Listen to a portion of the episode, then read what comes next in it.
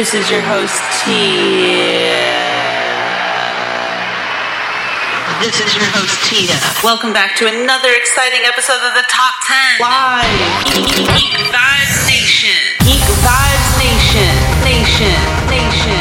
Nation. Nation. The Top 10. The Top 10. The Top 10.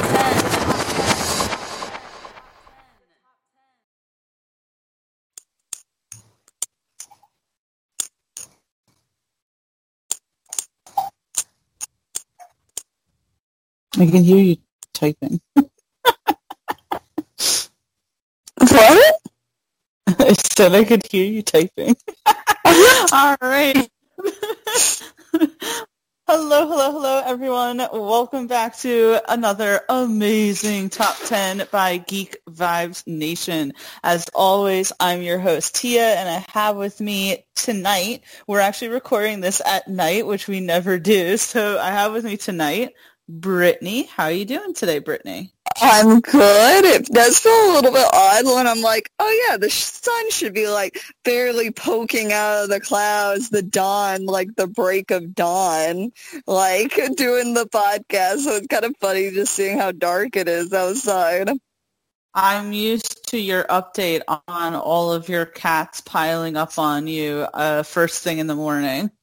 I will say, um, only Toby's right next to me. Maddie's on the windsill, but when I initially came home and I was so exhausted, I had all three kittens on me, and Toby and Maddie was like close by, and I was like, I'm never gonna get out of bed ever again. This is the life.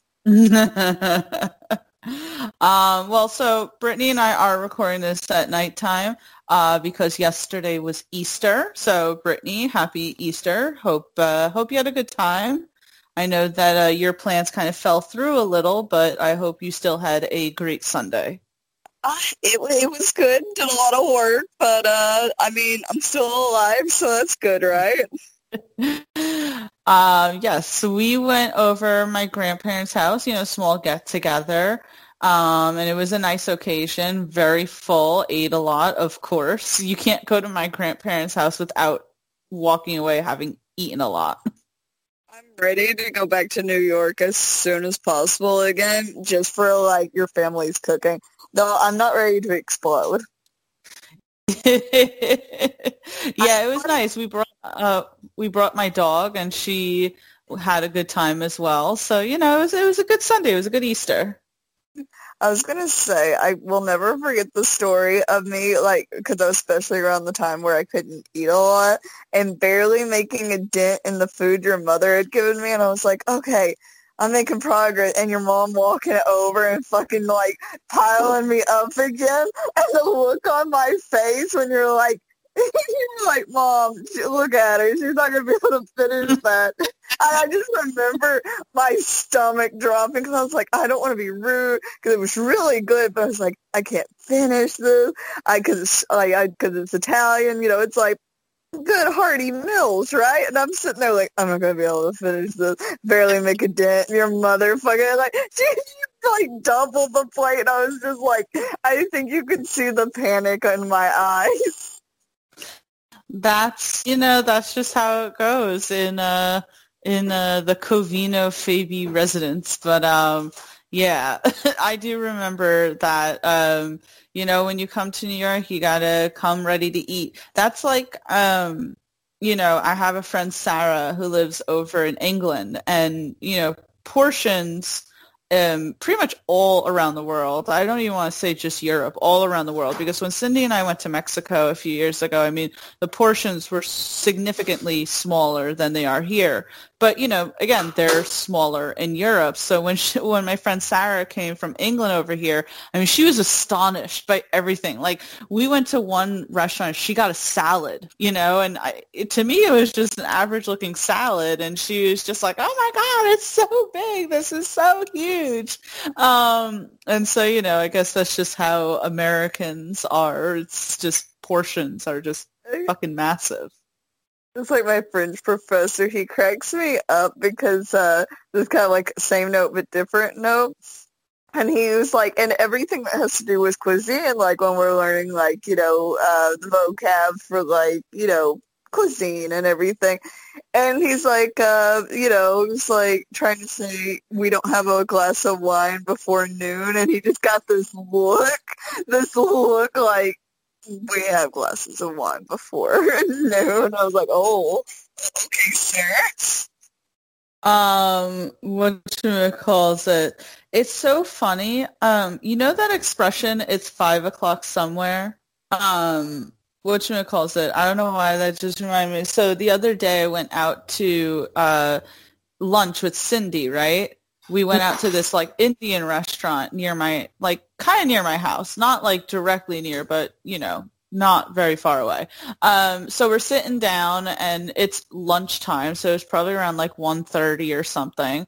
And the waiter comes over to us and he's like, okay, what do you have? And you're like, you know what? We're both going to have drinks because who cares? It's a Saturday. And we're like, and Cindy goes, it's five o'clock somewhere. And the waiter goes, oh, um, have you guys been to Key West before? And we're like, no. And he's like, oh, that's like an expression there. And I sat there and go, that's an expression everywhere. Um, he's like, no, that's like a real expression down in Key West. And I'm like, well, probably because it's always sunny and beachy and everyone's just drinking as soon as they wake up at like 9 a.m. It's 5 o'clock somewhere. oh, man. That's like when we, uh, when we go on cruises and stuff, but it's like, yeah, there's alcohol. And you'll like, I'll have just woke up, right? It'll be mm-hmm. like, you know, you got up early on a cruise because you're like, oh, I got to make the best of the day. It's like 8, 9 in the morning. I'm going to walk around the boat. Everybody's kind of waking up. And there's already people by the pool with fucking drinks in their hand and beer.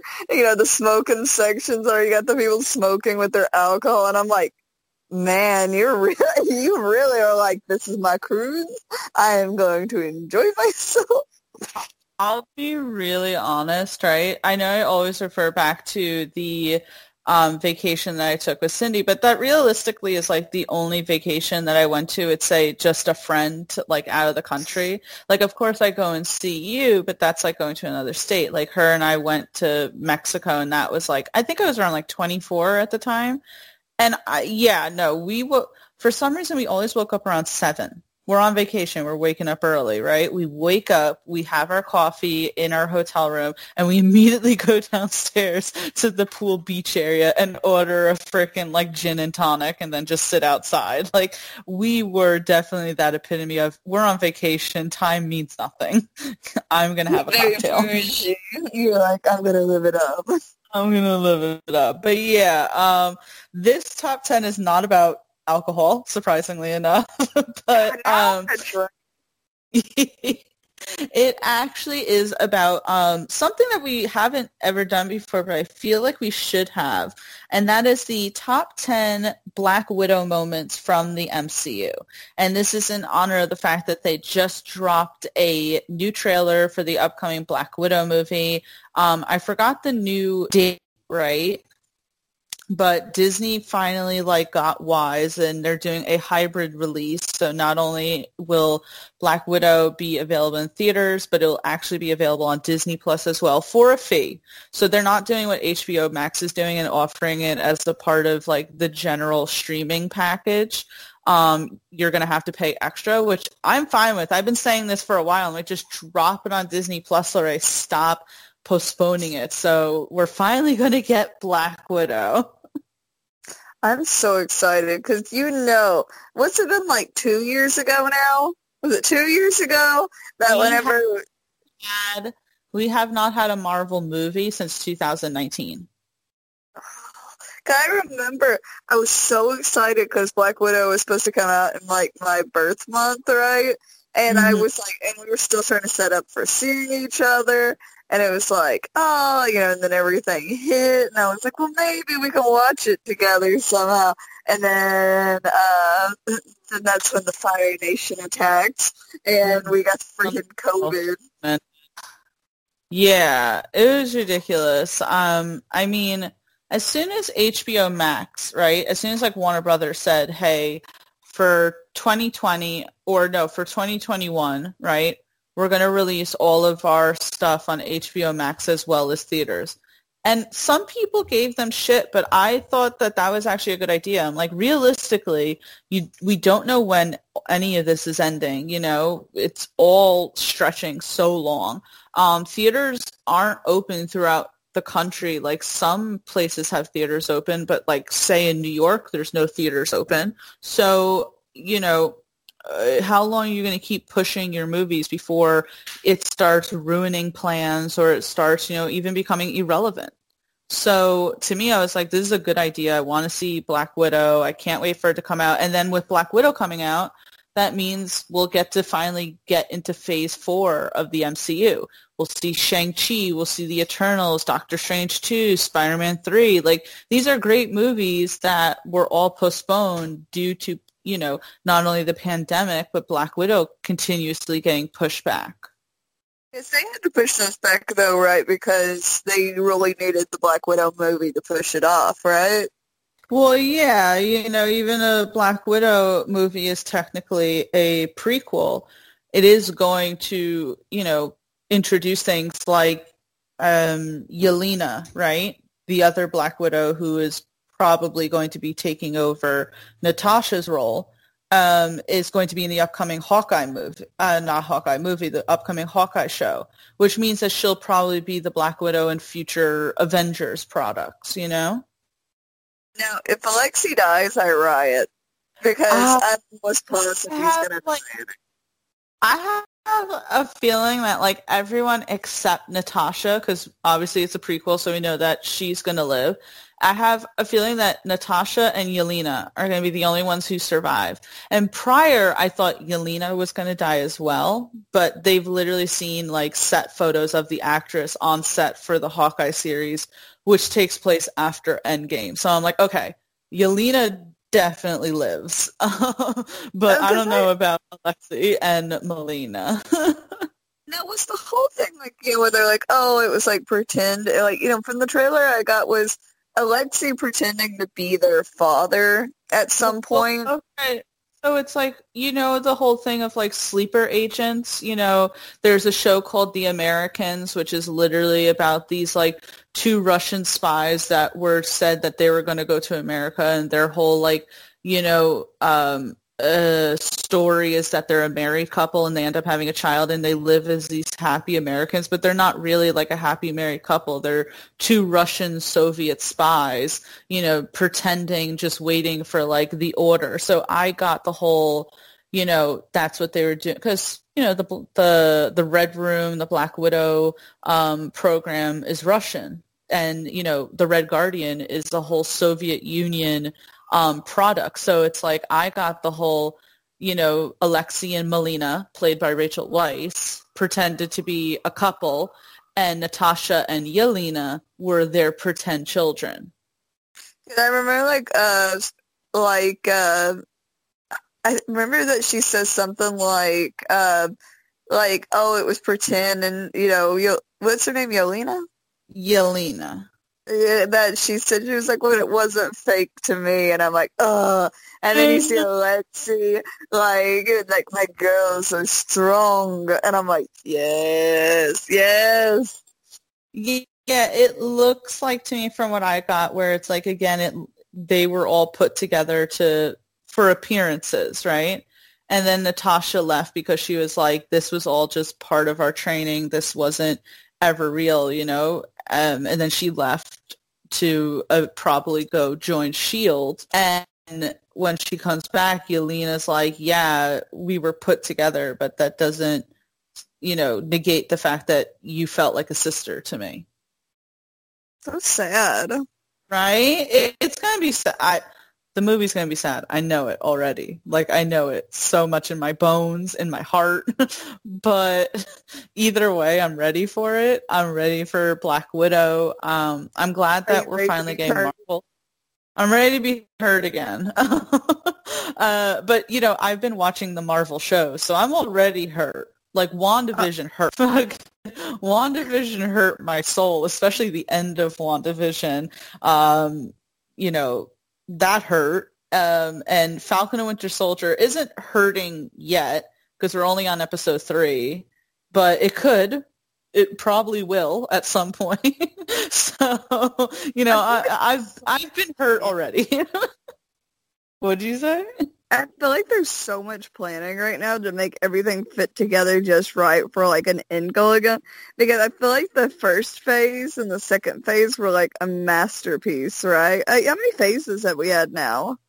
Three. So I, the three led up to that final like like this is the what everything was working towards. This is everything, and so to see it gone, it's like the next bit's gonna have to like live up to it because it's too big of a cash cow for them to just stop now.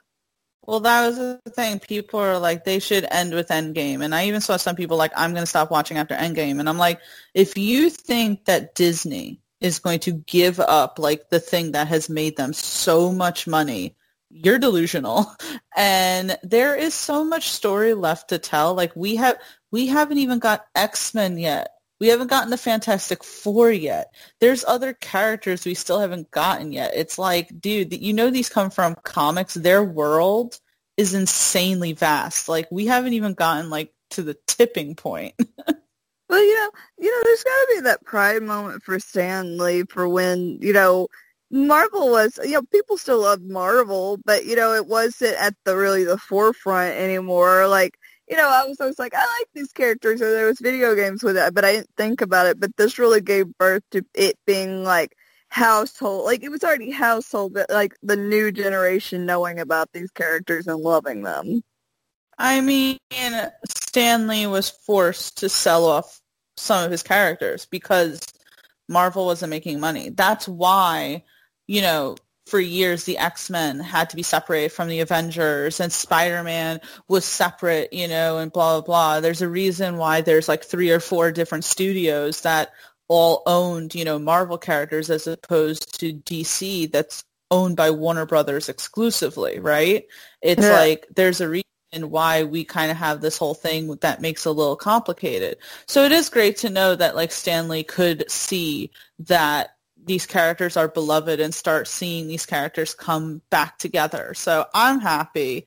I'm a Marvel fan, you know it. Like the Marvel universe makes me happy. Um, I love everything that I'm given for the most part. Like pe- some people just can't be happy, obviously. Like um, I'll tell you this, like want like me, right? I, um, I love Marvel, but I'm not the biggest comic book reader. So I really don't have any expectations, but people had like a lot of expectations with WandaVision. And when those expectations weren't met in the finale, suddenly everyone's like, this whole show was crap. Even though they loved it week by week and were praising it, but because they didn't get that like little, I guess, like validation at the end, it was like all of a sudden you saw all these people turn on WandaVision. But me having like no expectations and just loving the story. Um, I was like, I thought it was a great ending. and I love the way it ended. I think we're really gonna like. They're like, I'm sorry we made you feel you heartless bastards. it, Brittany, it was so sad and stressful, but it was like so sad and bittersweet. Um, you know, Wanda, Wanda and Vision is always going to be a tragic story. I was say you can't you can't uh, tell me I won't be stressed out with that show. yeah, you would definitely be stressed out. But um, let's let's get into the actual top ten, right? Which is our top ten Black Widow moments from the MCU. Also, really quick before we get into that, a uh, new trailer for the Loki show just released. You know I'm excited for that. Oh, um, but But before we get into the number 10, of course, you know, as always, we have to give a huge shout out to our friends over at Stranger Damies. As you know, Stranger Damies is the D&D podcast from the main Damie family of podcasts. I talk about them every week. They're amazing guys. Dan, Mark, and Ant are all amazing. They're members of Geek Vibes Nation. They also have another really great podcast called They Call This a Movie, which I listen to all the time. I even got my aunt um, to listen to them after they did Leprechaun in the Hood, um, oh which God. apparently yeah, it was so funny. My my aunt was like, "I love that movie," and I said to myself, "Well, my friends over at you know, they call this a movie, did a podcast like roasting it. So I sent it to her and she listened to the whole thing and she's like, oh, that's not the movie I was thinking about. I was thinking about like Leprechaun goes back to the hood or something. I was like, oh my God, there was another. there was another one? What the heck? Yeah. So, but anyway, please make sure that you go check them out. You can find their D&D podcast over at Stranger Damies, both on Twitter and Instagram. They're amazing people. Make sure you tell them that Tia sent you. And yeah, just support awesome podcasts. That's all we ask. But Brittany, let's get into it. What's your number 10? I'm going to go ahead and go with this one, even though it is the sad one, just because I feel like there's so many better scenes, but also because it's slightly comical to me in a fucked up way. And I'm going to have to go with Natasha dying.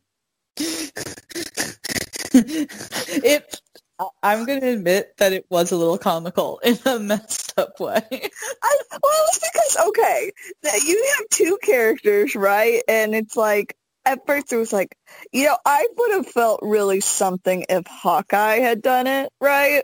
Because mm-hmm. yes, he did have a family, and if it was like, it, it would have been the Tony Stark of it, right?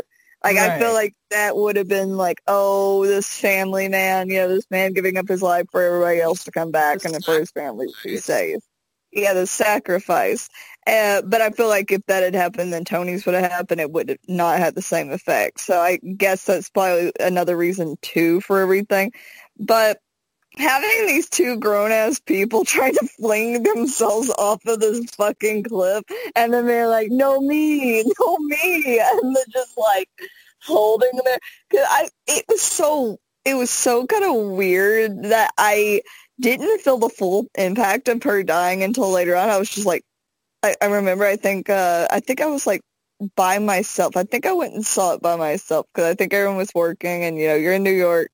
I think I uh, ended up like looking at someone that I kind of become friends with, like in like my the movie friend. You know, when you go by yourself. I just looked at her and I was like, "What?" And she's like looking at me like, "The fuck just happened? What just happened?"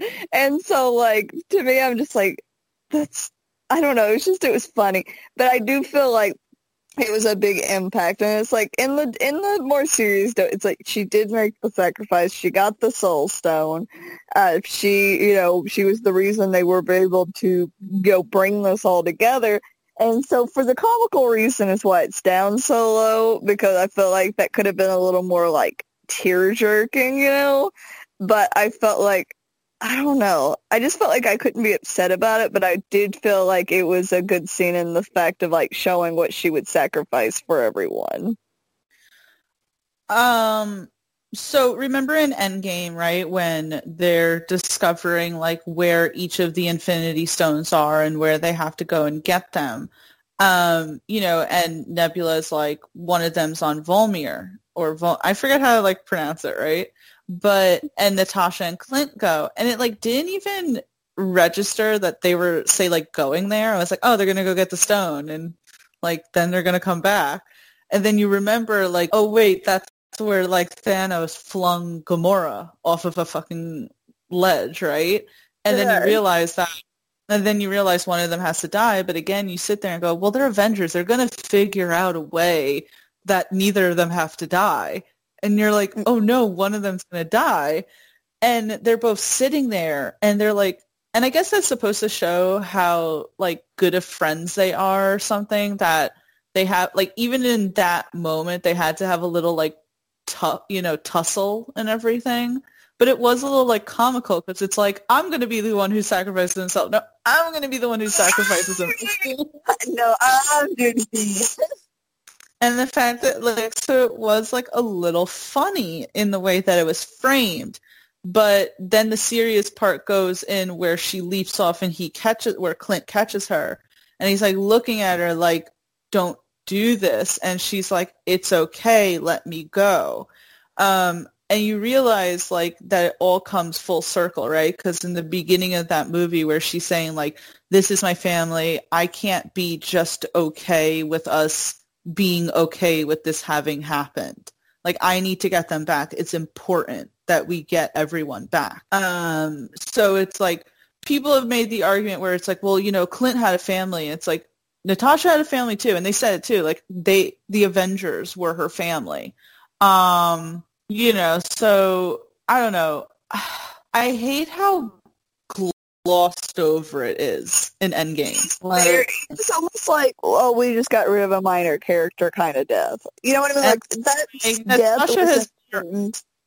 and I was like, Natasha's been around since day one. Um, I just felt that she needed more than that, and like her solo movie, like as excited I, as I am for it, sometimes feels like a consolation prize. Like, hey, we killed her off, but here's a prequel, and it's like, well, I don't want a prequel.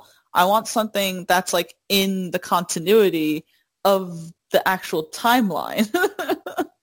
I um, um oh there was something to add to that. It was just like they had like one sad scene where everybody's like sad about it and then it was like done. You know what Yeah. I mean? It was okay, okay, back to business, boys. Yeah, yeah, that's exactly how it felt. Like, all right, sons, let's go. Um, I did. I forgot who I was talking to. It was probably Jawan, where I was like, you know, why didn't Nebula warn them? And I think he like pointed out saying, you know, Nebula knew obviously what was required, but she knew also by telling them that then, you know, they would have to have this like big argument and discussion. It was probably better to let them find out for themselves. Yeah, they Um, could kind of make that decision for themselves. But you know, they didn't even have a funeral for Natasha. Like they had a funeral for Tony, and we and you know, s- like we've heard Tony's name since then, right? Like in Spider-Man 2, Far From Home, Peter was all sad about Tony dying. You know, rightfully so. But has anyone mentioned Natasha once since that happened? No, they haven't. It's like, oh well, what a shame. And again, like I'm watching the shows, right? I watch WandaVision. I'm watching Falcon and Winter Soldier. They're not. Uh, Natasha has not been brought up once. It's like, eh, like you could make the argument that she made just as big a sacrifice as Tony because, like, she had to willingly throw herself off, and it's like I get that he did that, like he did the final snap, but everybody has like Tony's face plastered everywhere as like the savior, and it's like she she did too, you know? They wouldn't have gotten the Soul Stone if it weren't for the fact that she sacrificed her life for it. And it's like you're right. Where are the shrines of Black Widow? She's so undervalued. That's just not right. I don't like it. But Oh. I think it's a good way to start off the top 10. Um, my number nine is actually going to be another Clint and Natasha moment, and it's very small, but it's so iconic, I feel like, in the MCU, especially in the first phase of the MCU. And it's them in the first Avengers movie when when Natasha goes, "This reminds me of Budapest," and Clint goes, "You and I remember Budapest very differently." um, yeah, right. and a, a quick interjection. Like Hawkeye, I don't much care for, but his interactions with Natasha are great. His his character is made better by his friendship with Natasha. Um, I and I really felt and I really felt that. But I love that scene because it's like they're literally fighting aliens in New York City, and the fact that like Natasha could be so casual that she's like, oh, you know, this just kind of reminds me of like another day at the office, and Clint is like, girl, what the fuck are you talking about? There are aliens coming out of the sky. There weren't aliens in Budapest. right. I'm gonna say, isn't it in Budapest where they met and tried to kill each other? I mean, I think that's what they like allude to always. You know, the whole thing was that um, wasn't Clint meant to kill Natasha because she was a KGB agent and then decided instead to kind of recruit her for S.H.I.E.L.D. You know, I really want to rewatch the first Thor movie because I didn't like it and I didn't like much pay attention to it. But I would like to go back because what the fuck was Clint even doing at that time? Well, Clint was a shield agent and his whole thing was like he was supposed to be like, you know, Hawkeye, he was up in the sky keeping an eye down, you know, like he wasn't on the ground or anything like that. So his whole thing pretty much was just being like an assassin slash guard, essentially, making sure like Thor didn't do anything. If that makes sense. That makes sense. 'Cause I was just trying to remember exactly what he was. Uh, which reminds me, in the Black Widow movie, I'm really actually excited to see who's behind the mask. But I will be pissed off if I have another Kylo Ren situation. I think it's um because okay, right? I know this is like a long time ago, but what was it, two, three years ago when they announced like the Black Widow cast, right? And Kevin Feige had everyone come up. He had um what you call it? He had Scarlett Johansson there, David Harbour, uh, Rachel Weisz, Florence Pugh, and then this guy. And forgive me, I don't know his name. It was like OT something, right? There was this other guy, and he, and Kevin Feige, the head of Marvel Studios, like this is your cast for Black Widow, right? And so in the trailers, right, Scarlett Johansson's obviously Natasha, Florence Pugh is Yelena, Rachel Weisz is Melina, David Harbour is Red Guardian. Where's OT? He was on the stage when they announced, but we have not seen him once in the trailer. And I'm like, I bet you he's playing Taskmaster because they haven't even announced like who he's playing. And they do that sometimes in movies to be like cheeky. But I'm like, all right, he's the only person who is on that stage who got announced and he doesn't have a film credit. And you know, you know what I'm saying? I'm like, I, I bet you that's Taskmaster. Like, because I'm like trying to look, and it doesn't seem like anybody knows who's playing him. But that would mm-hmm. make sense. I'm just like, I am so sick of having these cool ass mask characters, only to be heavily disappointed when they take it off. Brittany's gonna riot as a result. I will. You don't know. But yeah, so my number nine is uh, this reminds me of Budapest just because it's such an iconic scene. It's funny. It kind of like gives you this little light humor in the middle of a battle, and I feel like as if it was just so like mysterious for all of the MCU, where you're like, what happened in Budapest? Um, so that's gonna be my number nine. Brittany, what's your number eight? Uh, let me look here. I think I was gonna put um. Oh, I think I'm going to do. I think I'm going to do her escaping the Hulk. And Oh, oh, in the first Avengers. Yes, because like I can't remember what caused him to get angry because she was like, "I'm need you call." Oh, it's when they got attacked. It was when they got attacked and where they fell down. And Mhm. could you imagine how fucking terrifying that would be to be like, "Yeah, I kind of know him. You know, I brought him here. You know, it's fine." Um, and I think he was mad at her because she was the reason he came there in the first place. so Yeah, it was 'cause kind of like, just chilling, like you know, just kind of living in the outskirts of the world, essentially. Yeah.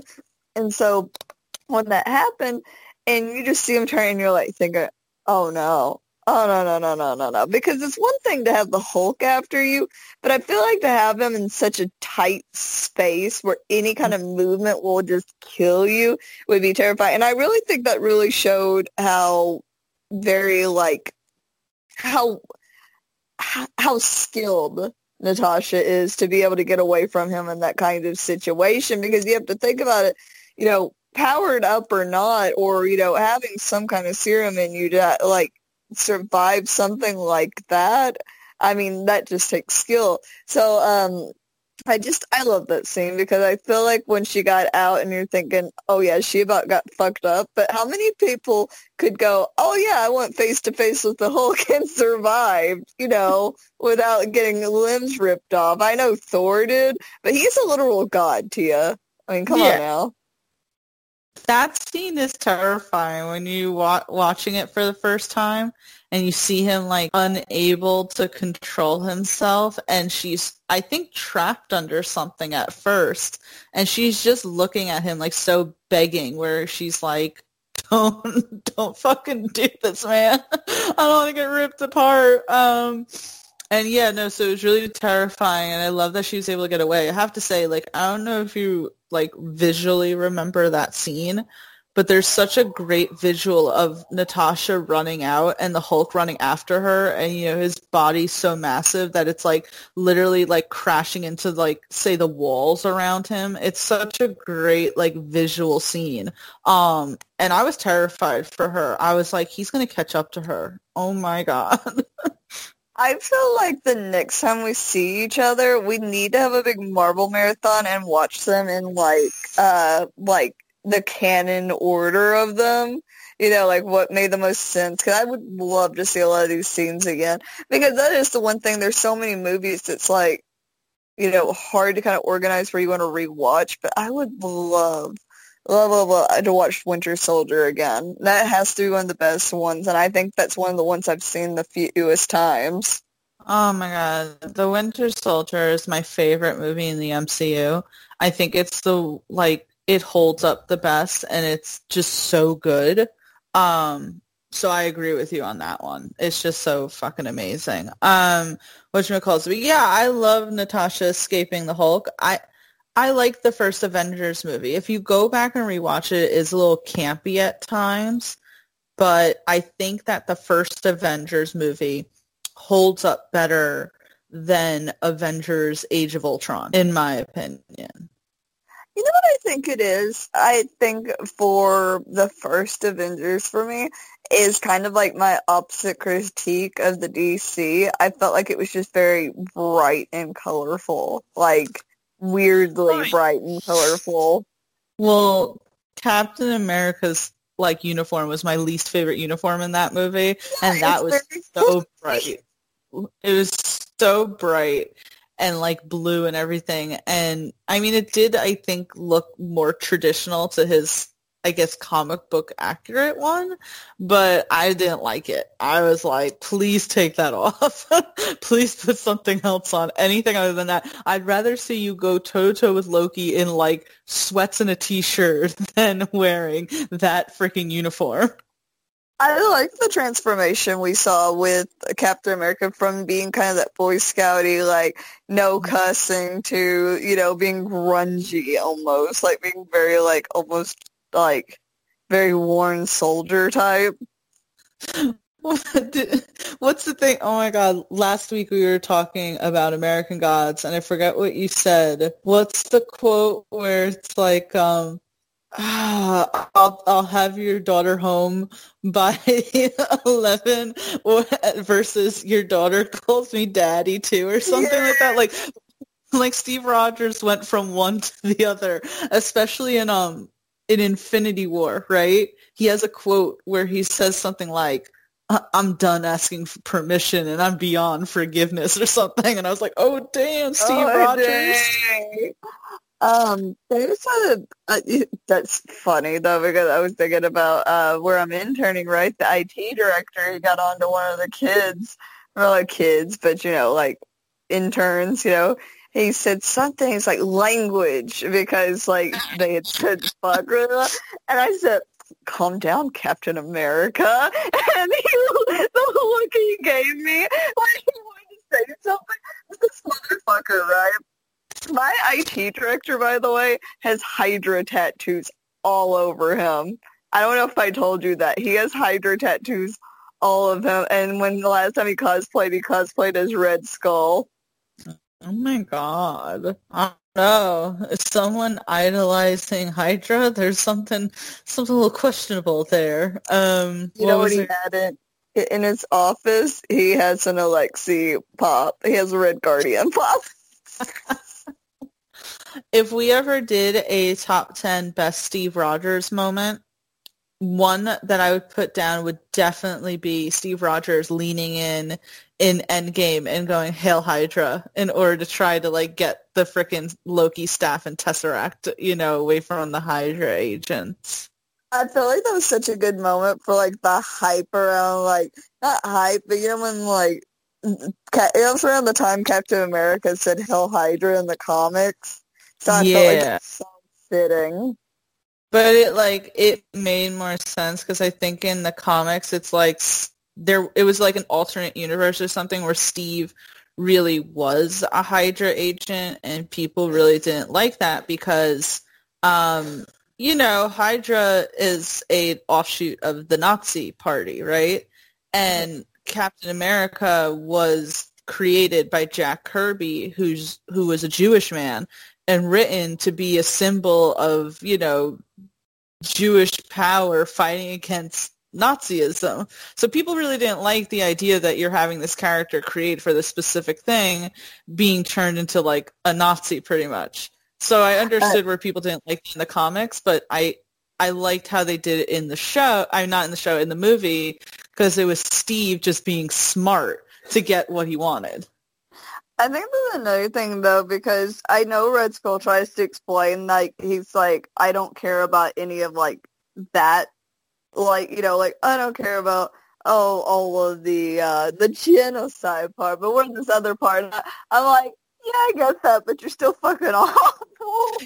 Yeah, I know. He tried to like make it seem like he was better. Like, no, I'm like I'm a scientist, blah blah. blah. And I'm like, no, mm, uh, let me stop you there. still what have you ever seen that GIF from Brooklyn Nine Nine where the guy where Andy Samberg's like, cool, cool, cool, still murder though. Dude, I need to see that show. Everybody talks about how good it is, and I'm like, I have never seen it. I loved Brooklyn Nine Nine. I think it's hilarious. It's like so. It's a you know a cop procedural show, but just hilarious. But not in the way of like Reno Nine One One like they're oh, serious. Reno 911. I heard that they were bringing it back. I heard I'm at some point they were the one revival we're okay with. But um, yeah, number eight, Natasha escaping Hulk, great. I'm gonna go with number seven. It's gonna be a small one, but I always thought it was hilarious to me. Um, and I'll, I'll explain it because it goes into other things as well and it's when Natasha kisses Steve in The Winter Soldier. Oh, um, no, and I like that scene because, um, you know, they're trying to escape Brock, right? And they're in yeah. this mall and going down an escalator and they see Brock coming up another escalator. And it's like shit how do we not get recognized right? So natasha turns to steve and she goes public displays of affection make people uncomfortable and Steve's like yes they make me uncomfortable. And she's like kiss me. And she like kisses him. And you see how like dumbfounded Steve looks but Natasha's just smirking. And I love how they're in the car later and she literally turns him and goes is that the first time you've kissed a girl in like 80 something years? And Steve just like what are you trying to say I'm bad or something by the way, I, I did kind of think it was cute. I know Brock is evil, but the way he looked away, like, ugh. like, because PDA does make people uncomfortable. Brittany. Uh, you. Don't you judge my way of life. Don't you shame me. but anyway, I always thought that that scene was funny because first of all, I always like you know, the first time we see Natasha and Steve interact is in the first Avengers movie. And I liked their interactions even though they were kind of small, but the Winter Soldier like really expanded on Steve and Natasha's friendship to the point where like they were joking around, you know, Natasha was kind of like her Natasha was kind of like his, you know, buddy, you know, and all that. Um like one of my other favorite scenes in the Winter Soldier is when they're in that base like on the computers and Natasha's like want to play a game? And she kind of goes to him she goes it's from a movie and he's like yeah yeah I, I know I saw the movie. And like to me I just oh my god. No uh, I love that shit. Now by the way on that subject of uh for later on I'm torn between that or the other thing now Thanks a lot, Tina. You're welcome. You're welcome. But um, yeah. So I guess like number seven would definitely be like Natasha kissing Steve, but also kind of like Natasha's friendship with Steve. I think that's one of the th- things that made me the saddest when it came to Natasha dying, where I was like, I don't know. I, I loved their friendship. And like you could see Steve was sad in Endgame. I think he even cried. Like I think they showed a literal tear like run down his cheek. But I still was like there was never enough acknowledgement of Natasha's death in the movie. I felt like he was more upset over it than freaking uh, Hulk. Like Bruce you Banner. Know me, you know me. I never shipped Natasha and Bruce. I thought that was like a fo- like they forced that like whole thing on us and I love that it didn't come to fruition. Nothing against Bruce. I love Bruce Banner. I just didn't think they had chemistry with each other. Do you um to me they shoehorned that in to be like, oh look, the nerdy guy got the the girl that everybody wanted.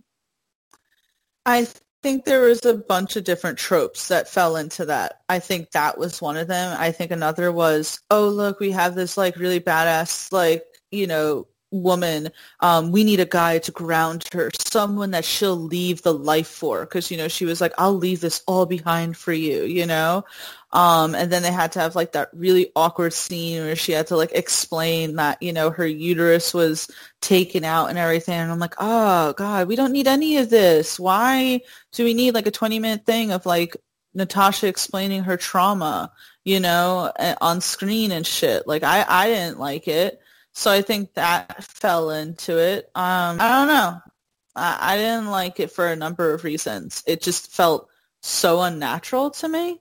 Um, and forced. I hate it felt really forced. Like to me, I was like, I don't think that you need to hook Natasha up with anyone. But if you were gonna hook her up with someone, hook her up with someone who she had the most chemistry with, i.e. Steve Rogers. you you un uh, you are like you have no shame. I am definitely a Romanogers uh, shipper, uh, is what the kids that are calling it. Ship name. I don't think I would have been able to say that. I, I'm impressed. Yeah, Romanogers. Um, they R- definitely R- loved each other. Rogers. I, I have a lot of different examples. The fact that Natasha showed up to Peggy's funeral and she said she was there for Steve. The fact that Natasha was with Steve the whole time during freaking them being on the run. Um, you know, all the looks they gave each other in Winter Soldier. Oh, oh. Up while they were running around together. One hundred percent. One. Uh, Jawan actually agreed with me. He said that. So remember in Infinity War, right? When when frickin' Bruce is, you know, cu- Bruce comes to Steve and everything, right?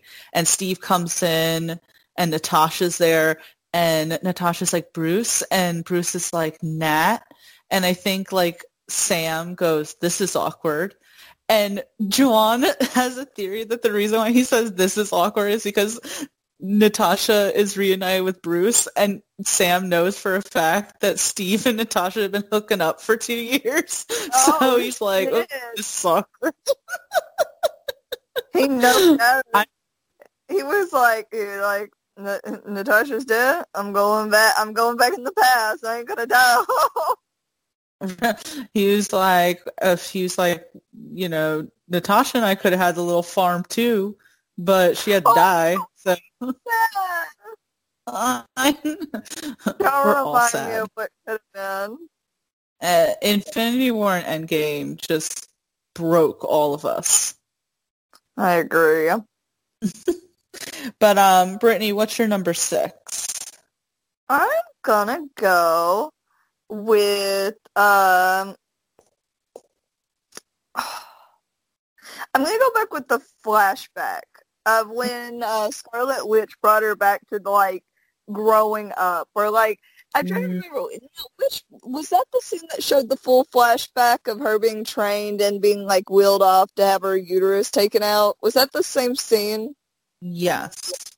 Okay, I'm gonna go with that scene because I think that was her first like true look at Natasha, of like what she's been through. And, you know, it's like, I thought that was a lot better way to like, sh- to show her trauma without showing it. And like, you know, being forced to kill someone at such a young age and really knowing like you know, for anything she's done, for her to have come this far from how she was basically brainwashed and raised her entire life, you know, how would anybody change your mind if that's exactly you, how you've been raised forever? Yeah, one hundred percent. Sorry, I thought you were still going.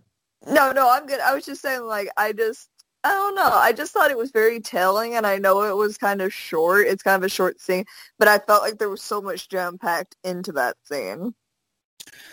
I agree. Um, you know, I, it, as much as I didn't say like Age of Ultron, Age of Ultron gave us a lot, right? First of all, it Yeah. gave us the it gave us a Scarlet Witch, um, and it also opened up a lot. Like people say that what happened in Infinity War was teased all the way back from Age of Ultron. Because if you remember, Tony literally has a image of all the Avengers dead, and Steve Rogers going, "You could have saved us, Tony." And it's like, look what happened in Infinity War and Endgame, right? So Yeah. then you have, so then you have frickin' Scarlet Witch opening up um, Natasha's past, and we're literally going to see that in the Black Widow movie. So um, that was really traumatizing. Like I think we knew that Natasha was trained, obviously, right? She was a very trained KGB agent before she was a SHIELD agent. But to see that she's literally been doing this since like a child, that one scene where she's forced to shoot the person in the head, I was like, oh my God, that like flashed really quickly. Didn't it show that that was like her, uh, like the last thing she had to do for her initiation, basically? Ye- Yeah, that was the last thing before her quote unquote graduation ceremony. Uh, Which the would- graduation is such a creepy term for it. It reminds me of I know you never watched the show The Witcher, but Yeah. it's very similar.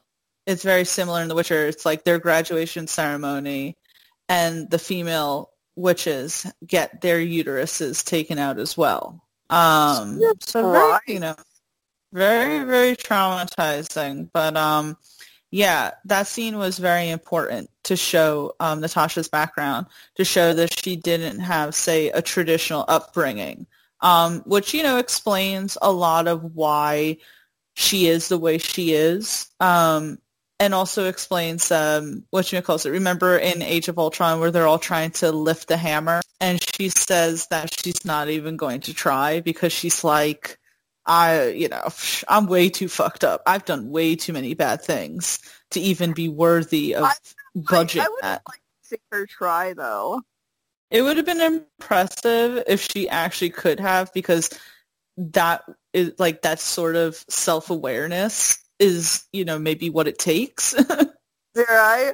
Well, I think it's like showing that you can change, that there's, you know, and I think that was a good thing for Thor. He lost being worth it, you know, and he gained back the right to wield Mjolnir. the the best is I, I'm sorry I know like this is a Black Widow like Black Widow moments in the MCU but I just think about all the amazing MCU moments and thinking back on like Cap wielding Mjolnir and Thor literally shouting I knew it So excited about it because he knew, eh, you know, and he didn't call it out. He didn't call it out. He was just like, "Hmm, okay. But he did not want uh, Cap to best him in that, though. Not in that scene. No. In that scene in Age of Ultron where they're all sitting around and Thor's being really arrogant and cocky saying no one else can lift it but him. So when he sees that Steve can budget a little and you even now looking back see Steve like he budges a little and then he lets go immediately. He's like, ah, I guess, you know, can't do it. But it's like, does Steve know that he could like fully lift that up? But he was like, you know what? I'm not going to embarrass Thor right now. Trying to be humble, like, oh, you know, I'm going to take it away from him. Because, but I think that goes to show how good a guy he is. He's like, I'm going to, like, I, and also a good to have a good leader. You know what I mean? Like someone that's not like, they'd be like, "Oh yeah, you did a hundred push-ups. Well, did you know I've done two hundred? And they got down and did. You'd be like, "Well, that kills my morale. Thank you." Yeah. Um, I think the biggest blow to Thor's um, ego was in that same movie when Vision just easily picked it up and he's like, "Okay, let's go." By the way, did you know that in that scene when he comes alive, that he was supposed to have like have a penis? I know, like, I know it's like a really weird way of saying it. That Vision was supposed to come out fully like nude, and like They you would weren't. have- they would What? never have done that in a Disney film. No, no, I'm saying like he was supposed to be like where we wouldn't see it, but the other actors would see it. Like they wanted a prosthetic one on him, but the director was so disturbed once he like he they you can look up the the interview that they the director I don't I can't remember which director was the one of that film. Uh but that was very insistent that Vision have a prosthetic penis on, like for the effect. But the moment he saw him like that, like he was so insistent. The moment he saw, it, he was like, "Take it away." You know, it's still he has a penis. Like they're like, "That's canon," but but but Well, take that thing off. I mean, it definitely is canon because if you watch WandaVision, Wanda and Vision definitely get down with each other. So it's definitely canon. Oh my god! But you've got to see that interview because it's so funny. Him just like trying to describe the story of what happened because uh, we had a big conversation in the office of whether or not we thought, um, you know, that he possessed one, and apparently uh, a lot of people have asked that question because it was all over the internet when I looked it up. I mean, eh, yeah, I feel as if uh, that too again like was very uh, uneasy territory probably for Disney. They weren't ever going to go in the direction of you remember in Watchmen, the blue guy, Doctor Manhattan. Oh my Like, god! was- I watched that as a child. By the way, I was not expecting. To I was not. I I could I could remember that. Thank you for unearthing those memories for me, Tia. Thanks a lot. Well, because I just remember watching it, I was like, was this necessary? Like just to see this like for three hours? Like, you know, I'm no prude, but it kind of ta- I I don't know. I don't know. It's just were it's kind of why? And they were like, why not? yeah. Why not? why not?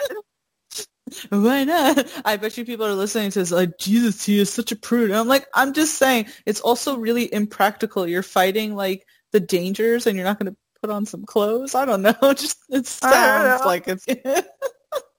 I guess because um, like creature, but still, still. that reminds me of. Um, did you ever watch the full season of Altered Carbon, like the first season? I didn't get to watch all of it, and I feel like I'd only watched season one for obvious reasons. Yeah, season two really wasn't good. But at the end, uh, towards the end of season one, it wasn't the last episode, but maybe like the third to last episode.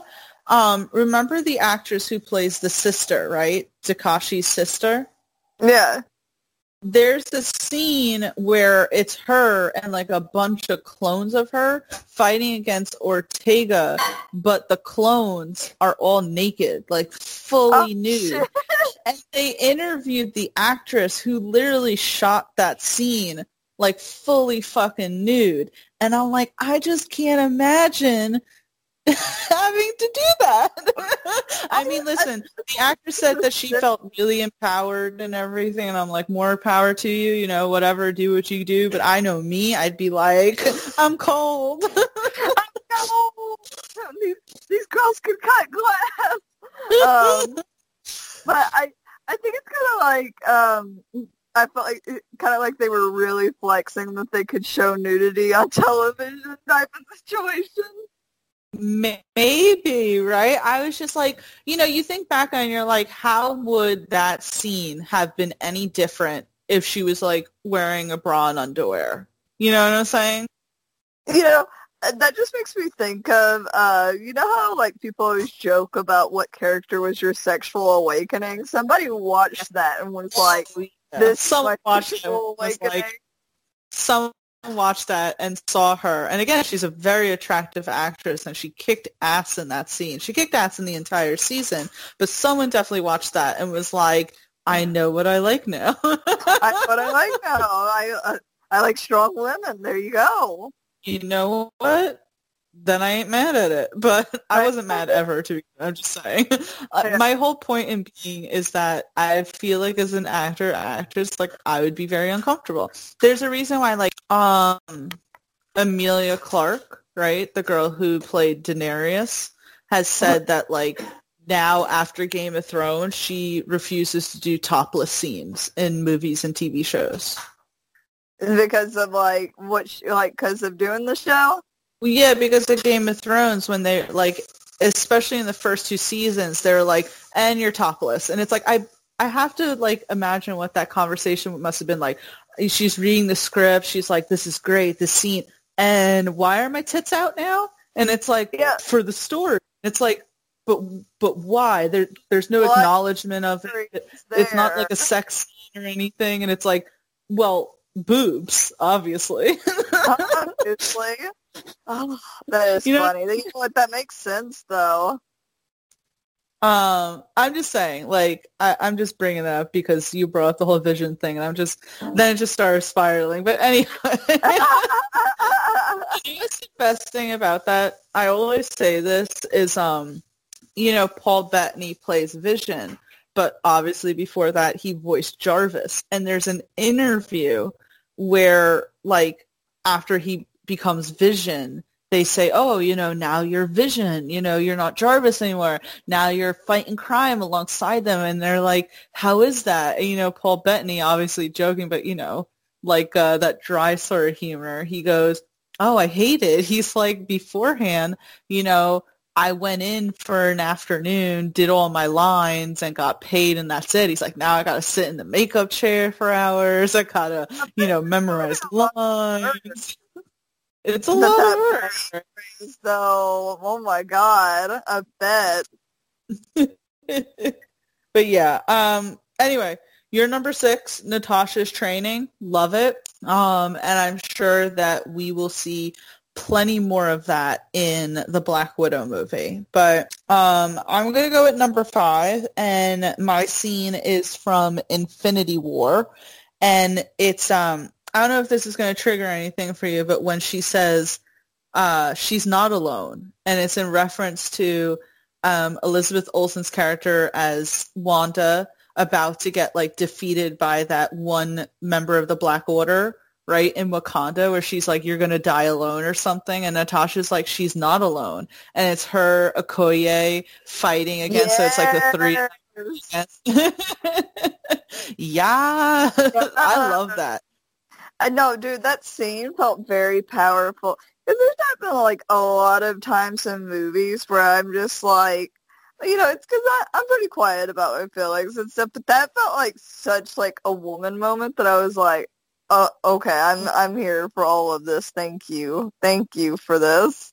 It felt so good. I just like I love that line so much. Like she's not alone, and she says it like so calmly, and you like turn around and there's like you know, two of like probably the most badass women in all of like the MCU, Black Widow and Okoye, just like teaming up with Wanda. I was just like, this is amazing. This is everything. I love this scene.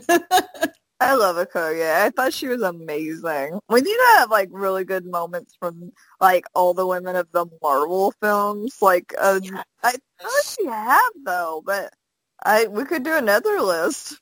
We could do another list. We probably haven't done something like that in a year or more. We can definitely vamp it up and upgrade. There's been more. Um, which, oh my god, now that reminds me of, right? A really great scene that Okoye did was in Black Panther when, um, I forget, like, you know, the character's name, but Daniel Kaluuya, who plays, like, her lover, he, he says something along the lines of, because remember, remember in Black Panther, like Okoye's love um, was on the side of Killmonger, and then during that like final battle, um, the love right is facing off against Okoye, and he's like, "You would, you know, go against me, my love," and she's like, "For Wakanda." of course, and like you know, has her spear pointed at him, and I'm just like, yeah, mother effer, like, Yeah. do you not? she she literally gave you her answer.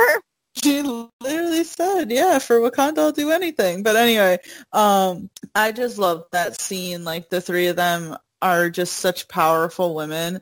Um, and I love how like to me, I always felt that um, Black Widow like really supported her other fellow women, if that makes sense. It's like she was for all of us the first in the Avengers, right? But it's like there's this sense to me at least, at least in that scene, I felt like there was like this sense of camaraderie amongst like the women in the Avengers. I loved it. I thought it was a great scene. I did too. I also was like, um, there's something I was gonna add to that. Um, I think it makes a lot of sense too, the way Natasha was raised too. You know, being only with women in the red room because it was all women, wasn't it? Yeah, that was um their thing, you know, train yeah. Yeah, train the Black Widows, the deadliest spiders, you know?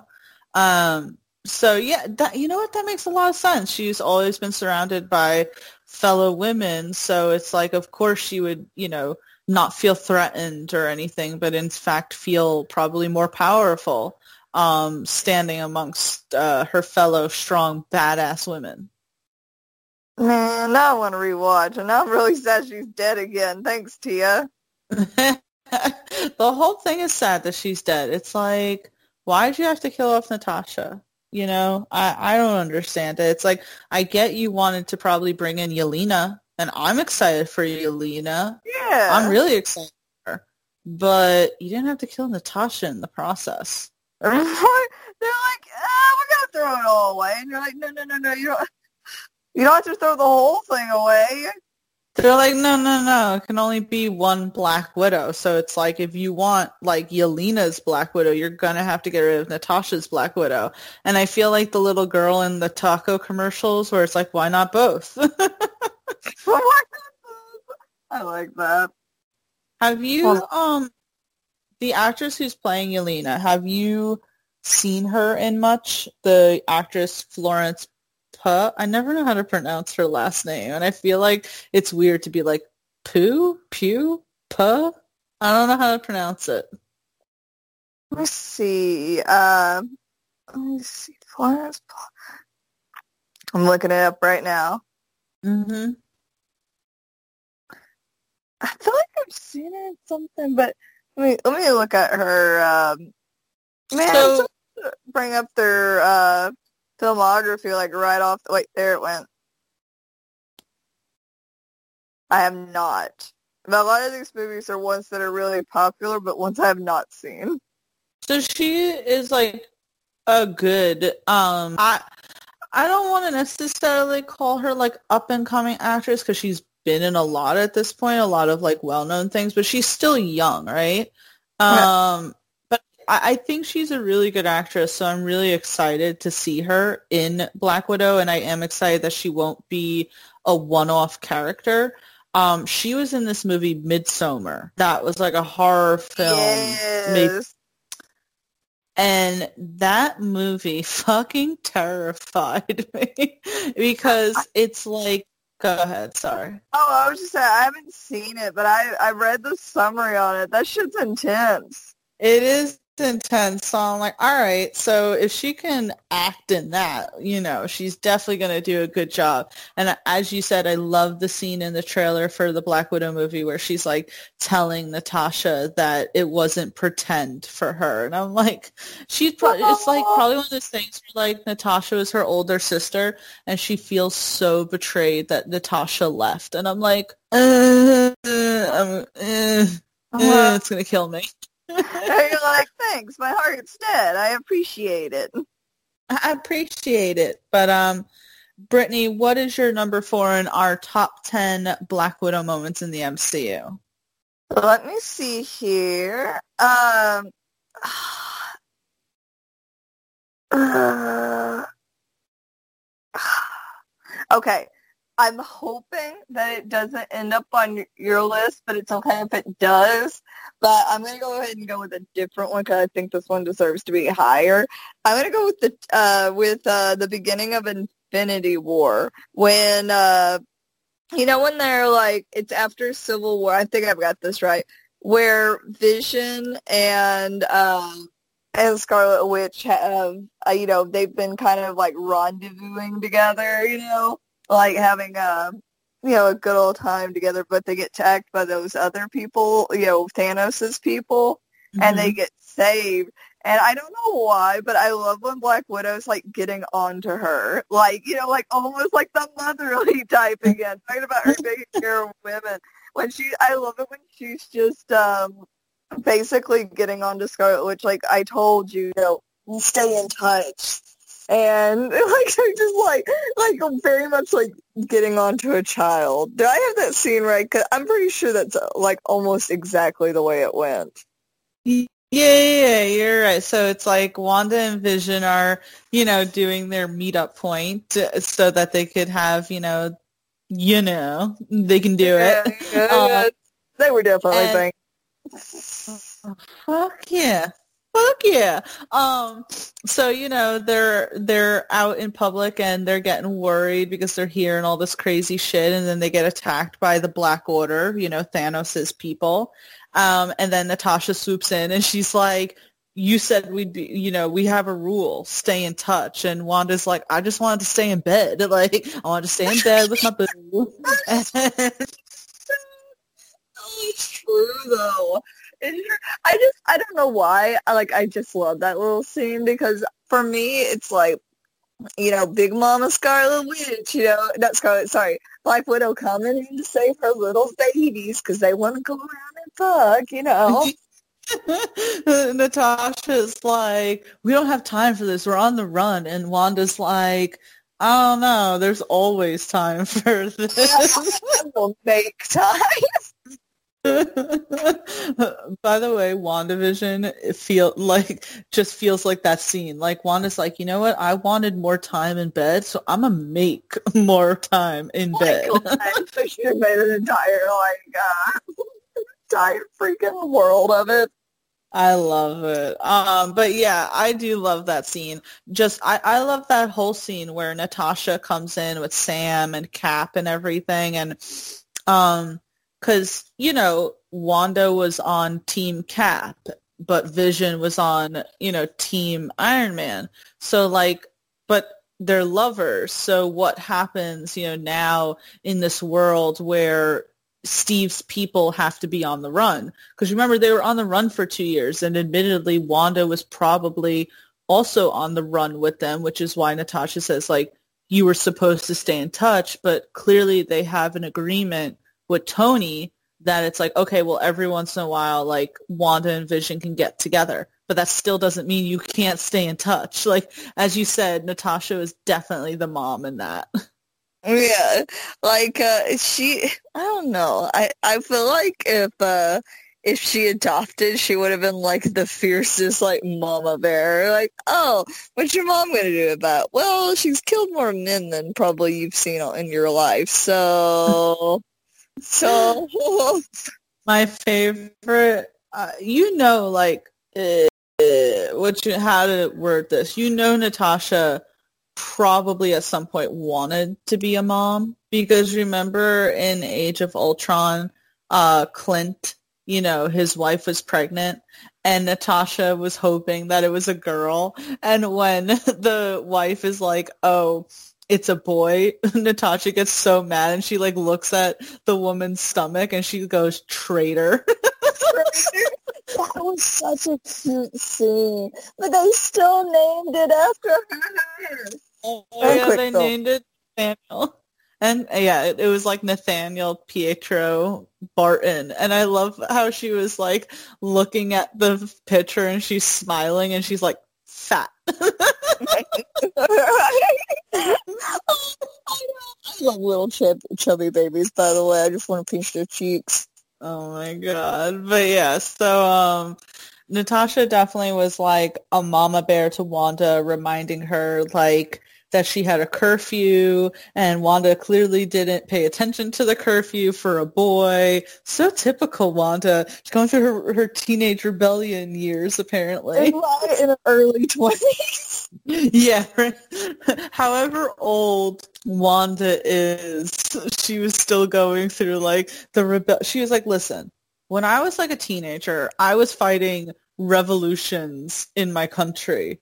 So now that I have no country anymore because someone, you know, landed a meteor on it practically, you know, now I'm doing this.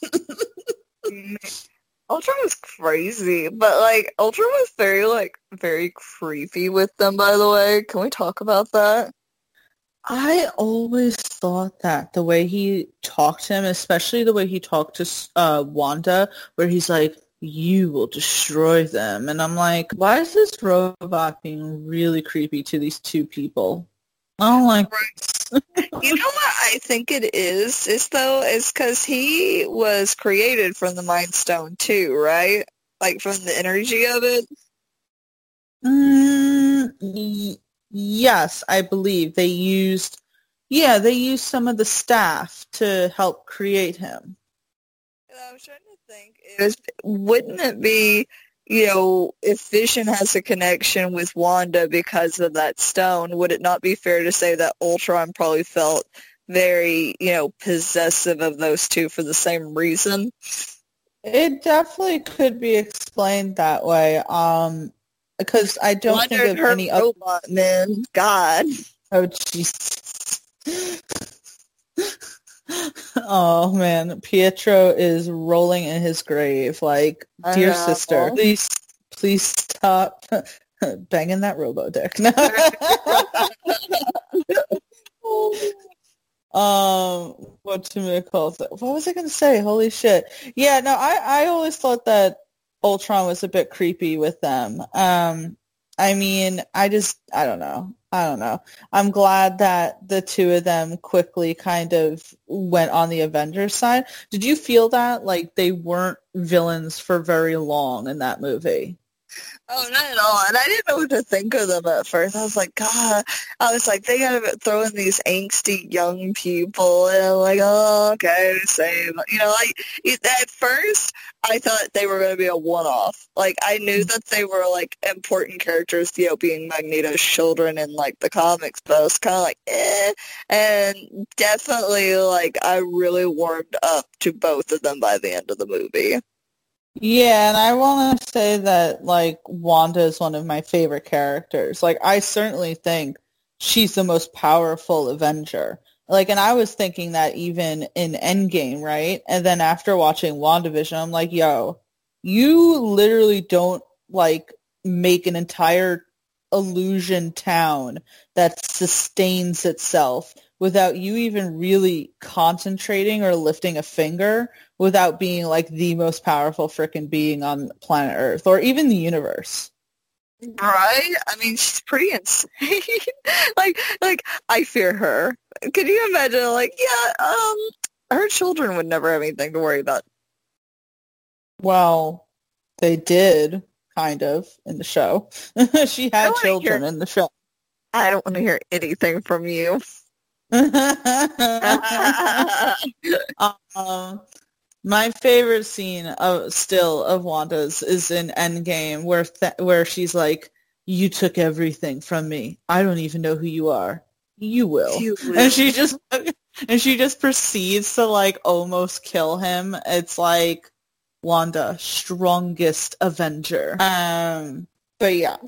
I love Thanos was. Oh, sorry. I was gonna say, do you know almost like Thanos was like, like, like I'm trying to think, like almost like really annoyed slash just confused because he's been he was kind of weird with Wanda too because like when he didn't kill her because he was like after you know he killed Vision he's like I know pain too you know and he like touches her hair. I'm like what is up with all these male characters being weird with her that is very true. Yeah, very like this weird thing, like where they almost are like, "Oh, look, she's so fragile. I have to like tiptoe around her." And I'm like, Do you know who she is? Do you know who Wanda is? Scarlet Witch.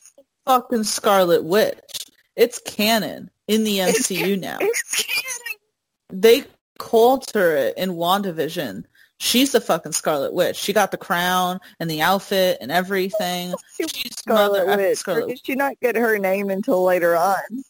she, WandaVision's the first time that they called her Scarlet Witch because of the weirdness.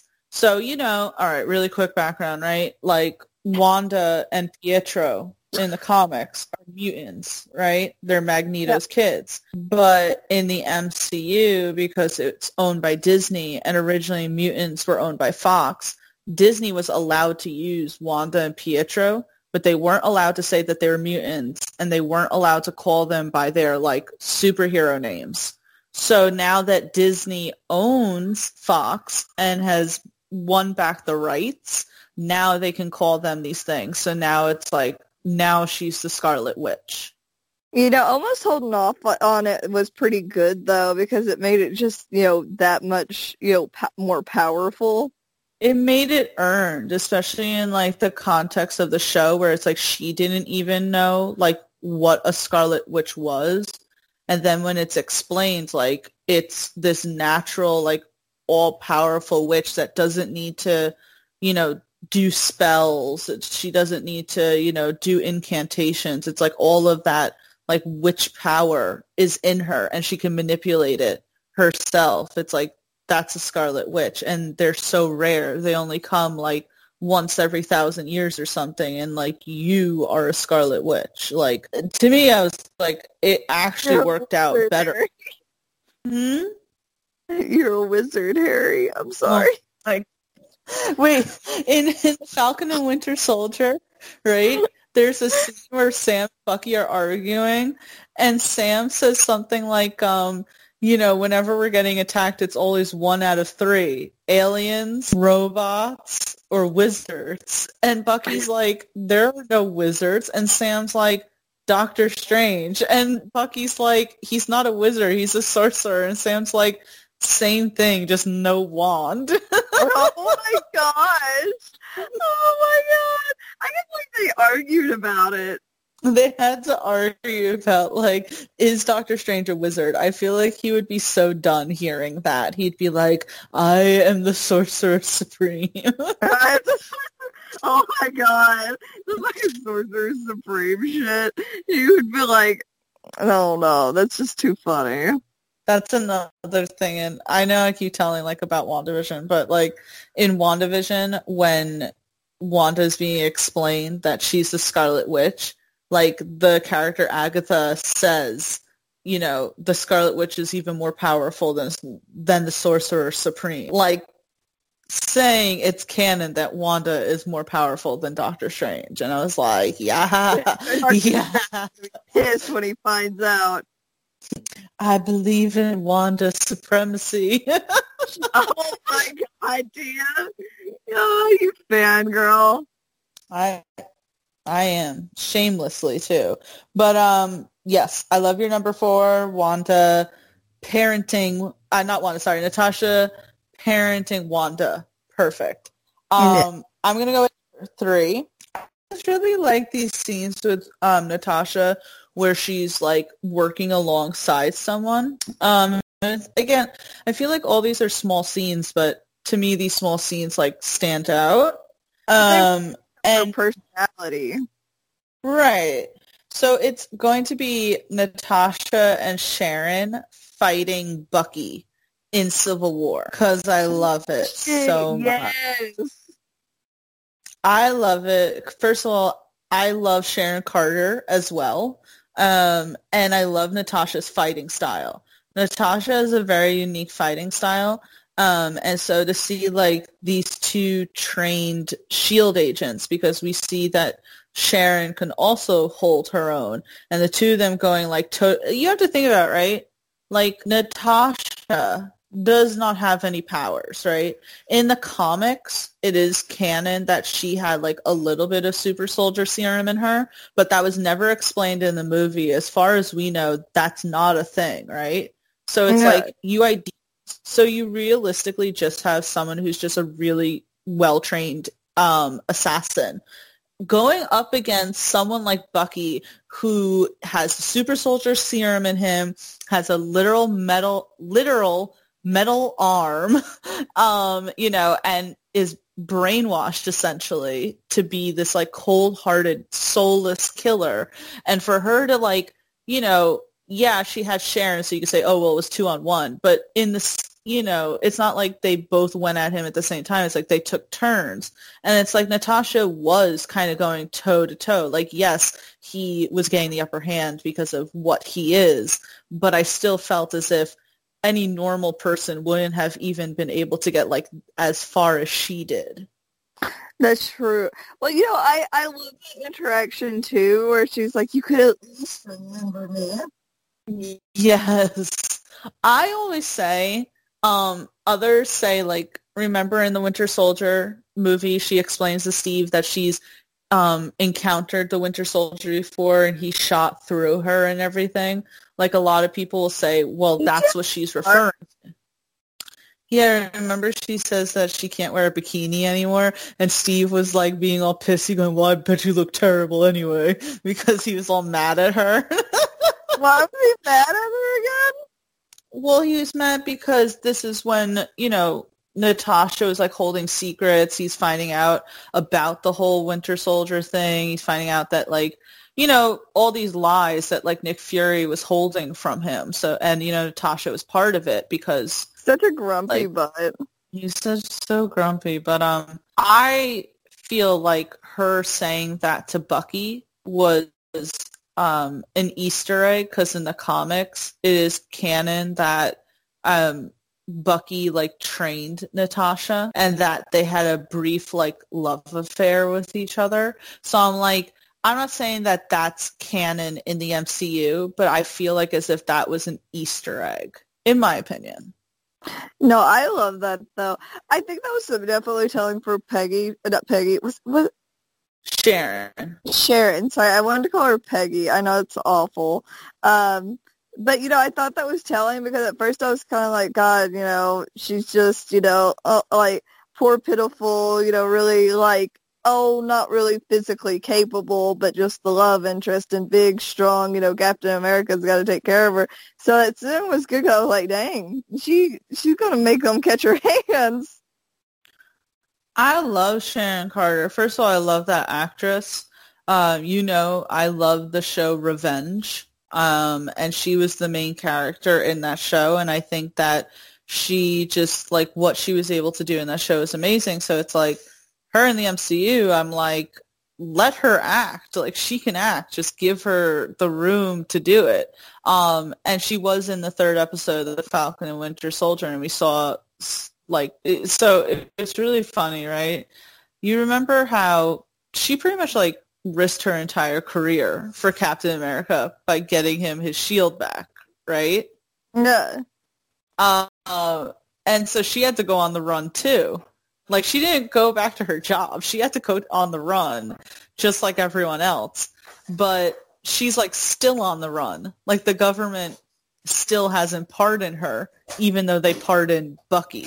So at this point in at this point in the Falcon and Winter Soldier, she's like living in this like lawless town of Madripoor, being essentially like an art dealer and everything. And they're like, "Whoa, like what happened to you?" And she's like, I've had to survive this whole entire time. Like you guys were all here, there, and being pardoned and shit. Like I'm still not allowed to enter the country. That's kind of shitty. You I know. Like... And considering she's like the niece of Peggy Carter, the actual like you know founder of Shield, you would think she would get like more respect. You would think with the bullshit they were doing, they'd be like, oh, pretend to date this new guy and we'll pardon you because of the bullshit they keep pulling with the fucking fake dude. Oh my god, John Walker. oh my god. Every time in the show that he either calls himself Captain America or he calls Bucky Bucky, I want to like punch him. I'm like, you're na- you're not Captain America, and why are you calling him Bucky? He ain't your friend. he ain't your friend. Uh, what's his? What what what is he called? The White Wolf, I think. oh my god, that to me I thought was the best line.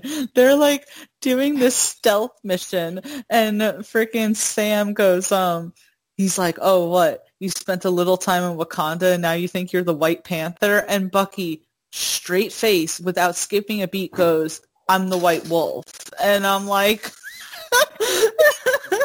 really like internalize their names, by the way. What'd you say? Don't you feel like they really internalize their names? Like their superhero names? Yeah, they're very like, I am this person. It's like, okay, calm down. I got it. You're, uh, you're what you say you are, buddy. There's, I know I keep like, you know, I know it's going to take you forever to watch these shows, so you'll like forget most of the things that I'm saying right now. But there's this scene in The Falcon and Winter Soldier, right, where the new the fake Captain America, as we're calling him, right? Yeah. So you have fake Captain. So you have fake Captain America in a car with Bucky and Sam, and with um, fake Captain America is like his partner, right? So they're in this van, and it's like, okay, what's your name then? To like the partner, he's like, I'm Battlestar, and Bucky's like, Bucky's like, I'm sorry, what? Battlestar? He's like, stop the car stop the car right now. And they're like, what? He's like, I'm getting, stop the car. And like, they literally stop the car and he literally gets out. He's like, Battlestar. And he just like keeps walking away because it's like, stands, well, I guess I'm following him then. I want, that makes me want to know, by the way, if he knows like pop culture references better than, you know, um, than Steve did. I mean, you have to like think about I because like yeah steve was on ice right for 75 years and bucky was brought back like throughout the years to, but he was only brought back for like assassination so it's like would he have had time to like know these things unless they're like you need to know these things? I don't freaking know. I don't know. Maybe. I'm a little curious now too. I, I am a little curious about that. But um what you call it? Yeah, so my number three is Natasha and Sharon fighting against Bucky. Um, it was what I wanted. I like again love Natasha's fighting style. Like remember when she was fighting against Crossbones in Civil War? She just like jumped and like a spider monkey just wrapped her freaking legs around his neck and freaking took him down. Like I love that shit. I just she's so fierce or was so fierce. No, don't say it like that. I'm now depressed. Thanks, Tia. You're a real bummer. You know that. Um, you said you said it. well, you made my brain think it, so you're the bad guy. That's how it works, right? No. Um, but what is your number two Oh, well, what's the number two for the list? Your technical number one. Uh, I am gonna go with uh the chair scene where she's tied up by the oh, like mob or whatever for mm-hmm. information, and she already had it planned out, and she gets the call, and they're like, did you not check her for a phone? Like they're like looking a little confused, and they, she's like, "Oh, it's for you," you know. And when they pick it up, they're like, "Oh, sorry." That's when they go, "It's for you," and like put it up to her ear or something. And she's like, "Yeah, yeah, I'm kind of busy right now." I don't know. I just felt like that was the epitome of like her sass and how like unbothered she was with the situations that she was put in. But uh the one thing is I don't remember what episode I mean what um what movie that was from. So that's in the first Avengers. Um and she's in the chair and these Russian guys are like interrogating her and they say they slap her, right? And they say something along the lines of like you think your pretty face or something will save you, something along, right? And she yeah. just kind of like raises her eyebrow and goes, "You think I'm pretty?"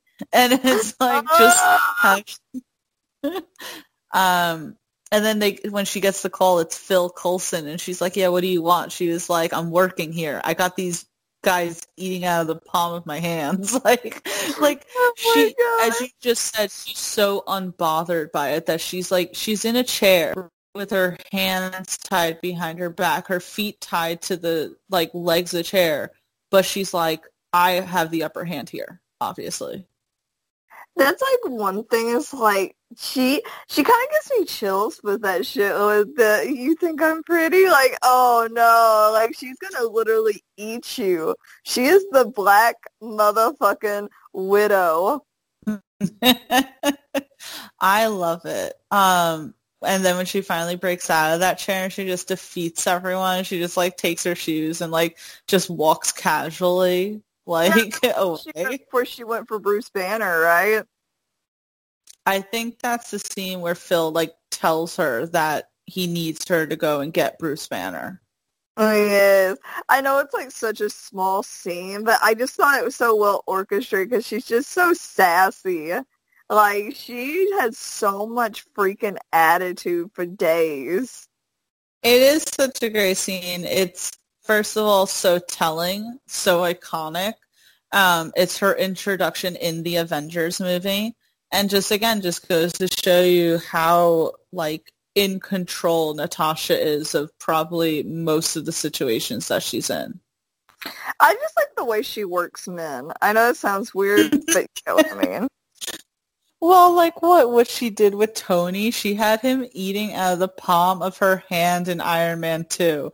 Out of the palm of her hand. He could he was with Pepper and he couldn't help drooling over her.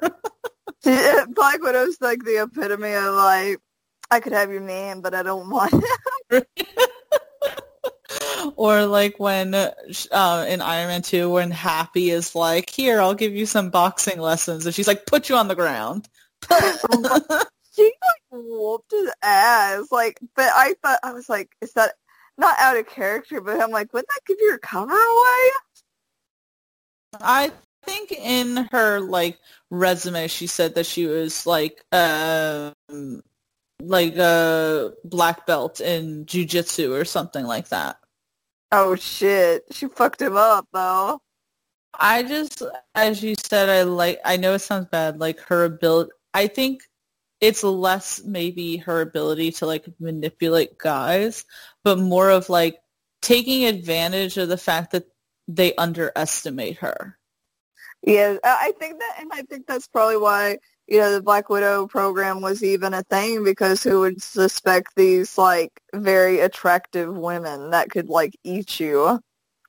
I yeah, you you see that I think in a lot of like assassin movies where you have this girl as say the lead because they say like, you know, you wouldn't expect her. And, you know, Scarlett Johansson, right, isn't a tall woman. I think she's like five three at best, right? She's not like a tall woman. She's not very like say physically imposing or anything.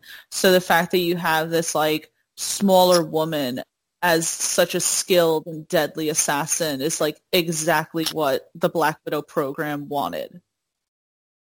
Man, now I want to rewatch it. I want the movie to come out already. What is it, June or July for it? I forgot now. You're gonna have to look it up. I completely forgot because it got a new date, but you know, then it's also gonna be on Disney Plus. So I don't understand why it moved a date if it's gonna be on Disney Plus, but whatever. Disney works in mysterious ways, you know. Let me look real quick. Let me see. Black Widow. Um, it comes out uh, uh July 9th. God. okay. Oh, that's so far away.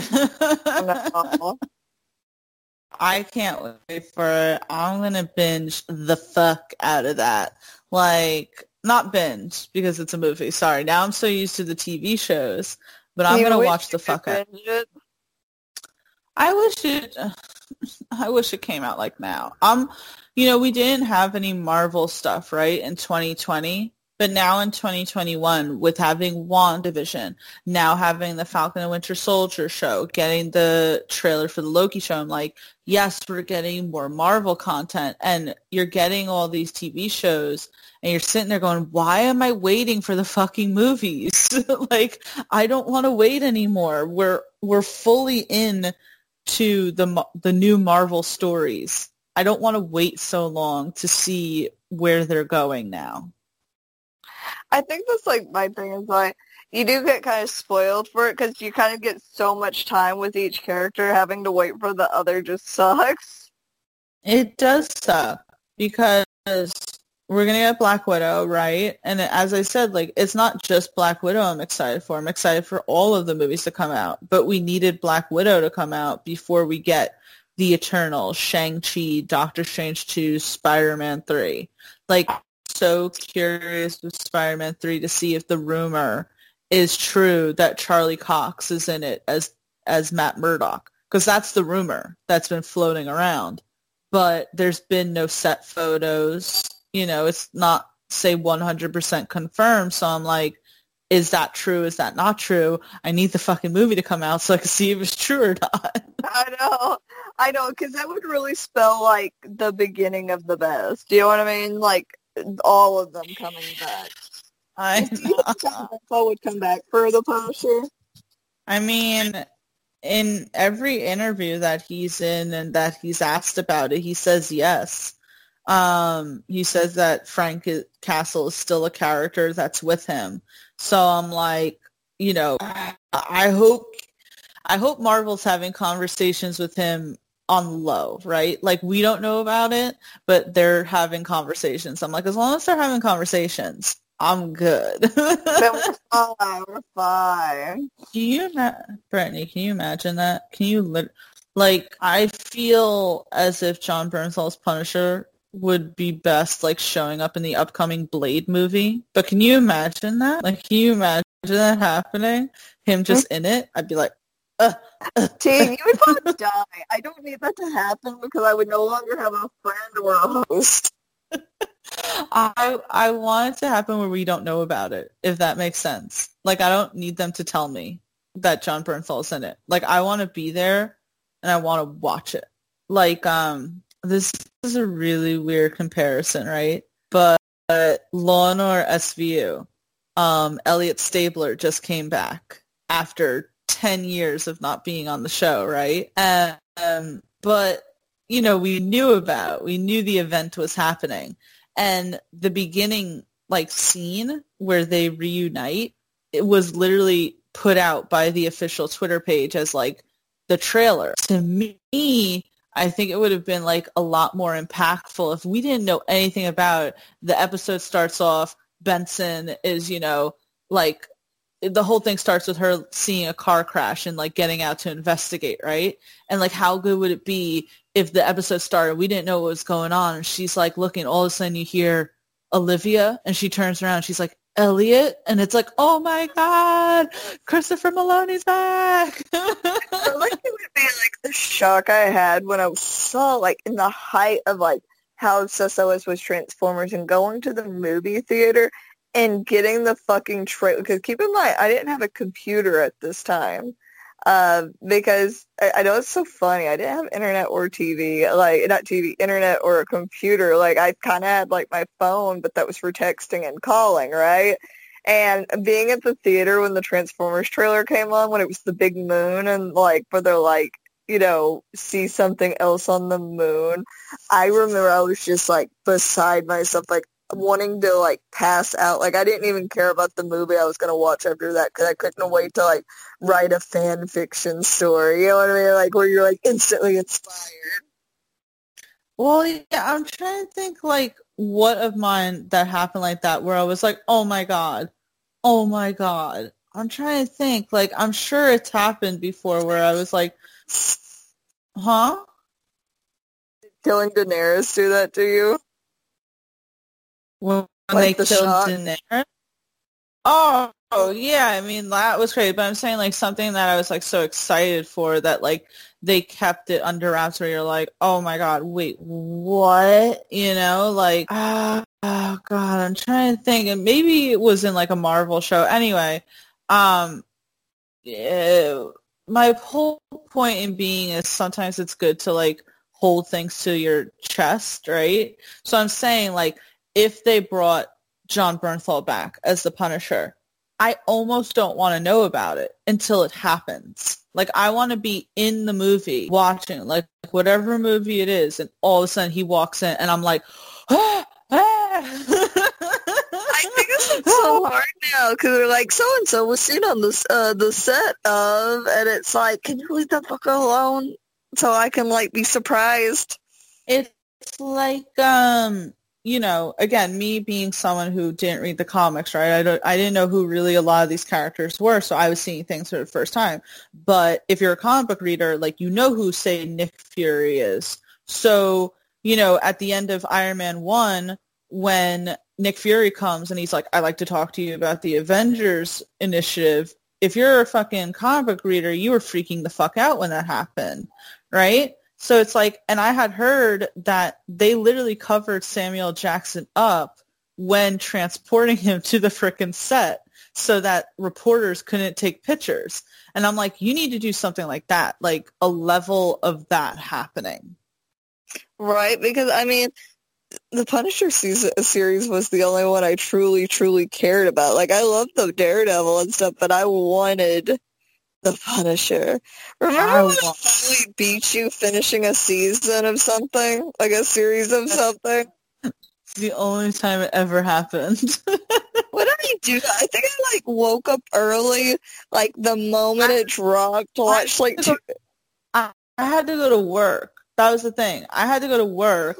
So I ended up watching like two episodes before I went to work and I had to go to work, but you didn't go to work that day. So you literally just like woke up early and watched all 13 episodes in like one day. So it's like I, you know, of course was uh, behind, but now it's always the opposite. I'm always finishing. I, I would say I was impressed with myself for finishing 13. What were they like? Were they 30 minutes or an hour long each?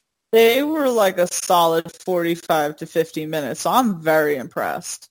Uh, dude, I, you want to know what else helped to like watch them all? What? I, I, and I showered. I put it up so I could watch it in the shower when I was showering.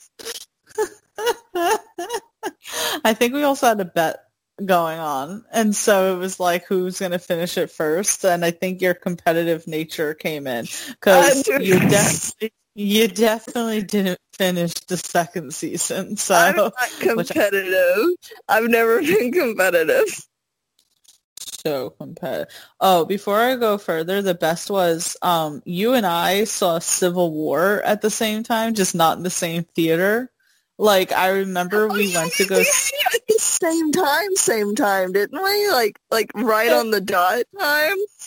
Yeah, like so for those who are listening, I live in New York. Brittany lives in Arkansas, right? And we both were like, "Hey, I'm seeing Civil War tonight. I'm seeing Civil War tonight." And I would be like, "I'm just using a hypothetical time, right?" I'm like, "I'm seeing it at eight o'clock," and you're like, "I'm seeing it at seven. And you know, because Arkansas is it together. I don't think we did that at first. I didn't think we pieced it together until we are like, "Okay, I'm going to the theater," and we're like, "Wait a second. So when we both come out of the theater, we both like text each other like, "Ah." It was so with someone. I was like, get rid of them so I can talk to you.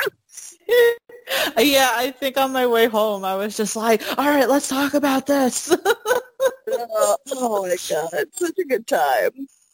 Uh, such a good time. But um, speaking about good times, we are down to the number one on our top 10 best Black Widow moments in the MCU. It has been a great great um, episode. It's been a great list. There are so many amazing moments. Um, I'll go through the you know the first nine before we get down to number one. Um, it sounds bad to start it off literally with Natasha dying.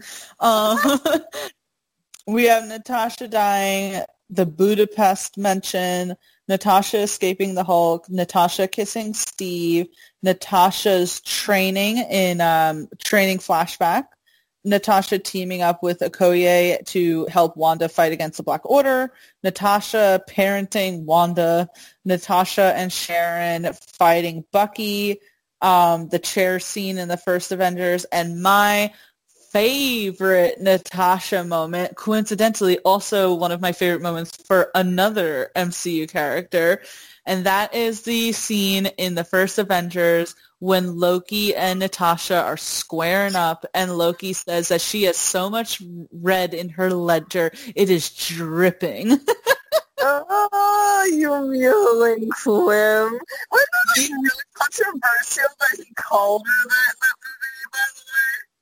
Because he pretty much called her a stupid whore. Like that's essentially what he called her. Just, like, is what he called her. Yeah, yeah, yeah, but like you know, in fancy talk, in Shakespeare talk. but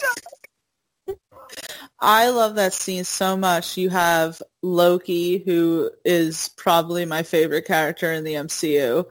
You know, in the case that the Hulk was meant for, you know, on the helicopter, not the helicopter, sorry, whatever those things were, right? The helipad, whatever you know, and Natasha goes there to talk to him and they're, you know, she's standing there so calm and Loki's trying to assess her and he's like breaking her down. He's saying like, you know, that she has so much red in her ledger and she's, you know, this killer and that she's done all these horrible things and that, you know, he's going to kill Clint, you know, slowly in front of her and everything. And you think that Natasha's getting like, you know, really scared, right? He's like saying all these things and he thinks she's like, you know, getting horrified and then yeah, suddenly he kind of like, like fake cry. She like turns around. Yes. She turns around like, like so. And then when it kind of alludes that he's talking about the Hulk, she like turns around. She's like, so you're trying to release the Hulk. That's your end game here. Okay, cool. And like walks away and she's like,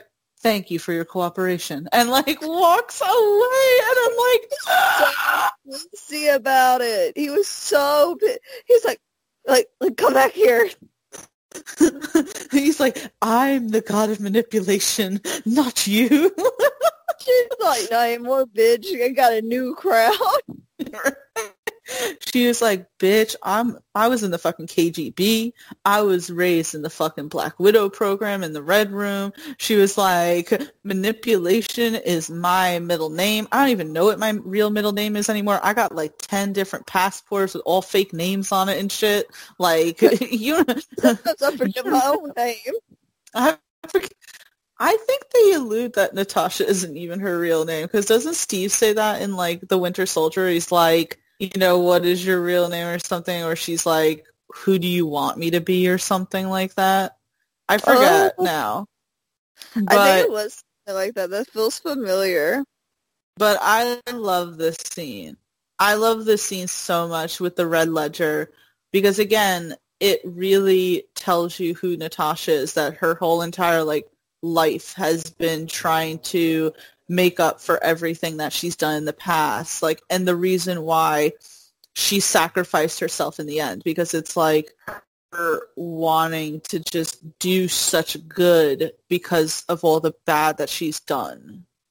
Do you not feel like a little bit that it's a good like like like what would you call it? A parable about like, oh yeah, you can have all this shit happen to you that's out of your control, but it's up to you to change it. Because she could have just been like, yeah, this is how I was raised, and this is what you know. I'm, you know, basically fucked up, but it's like, but she chose not to continue down that path. And we said you can't really blame her if she was brainwashed since like a child to be like this.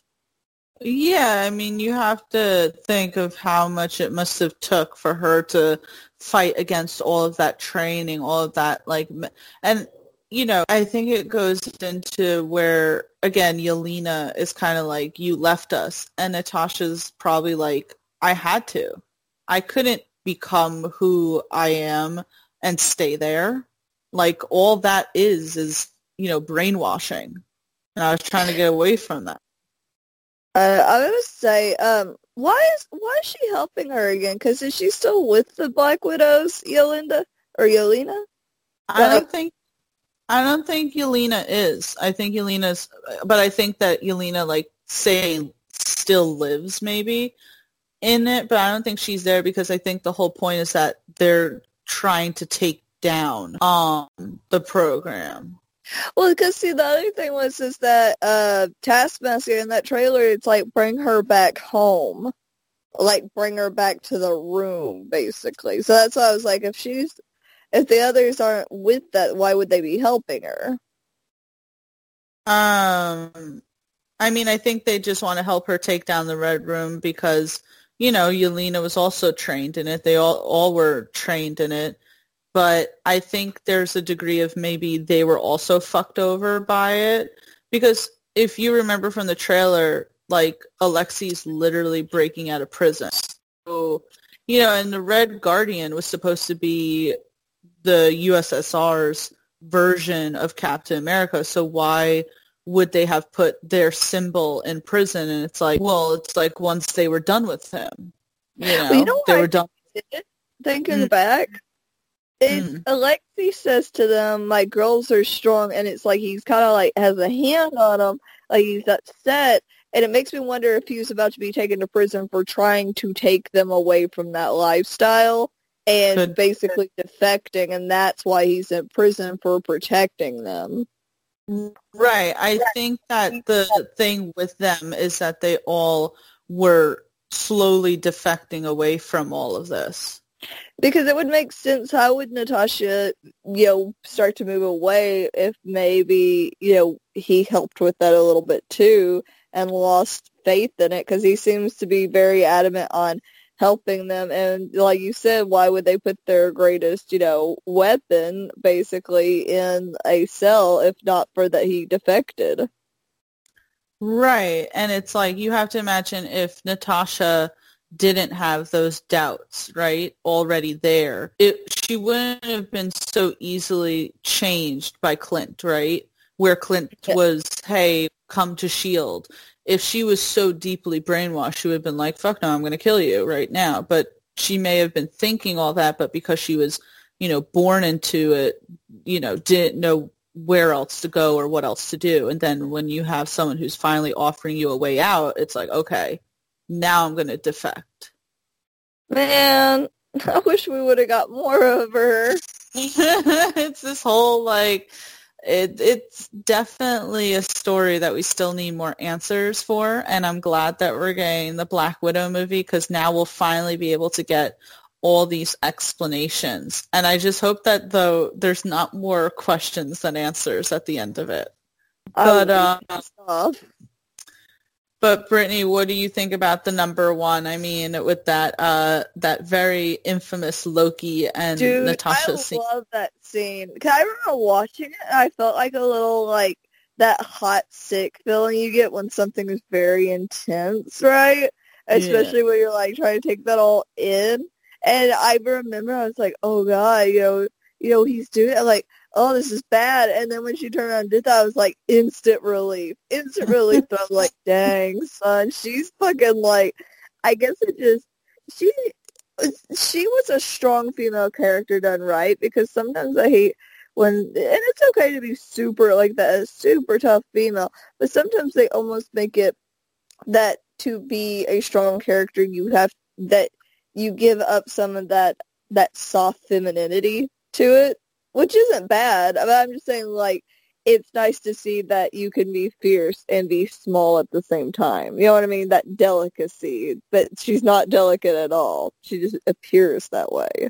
Well, almost like they have a lot of times where it's like, oh, look, she's just the silent, you know, strong female with no personality.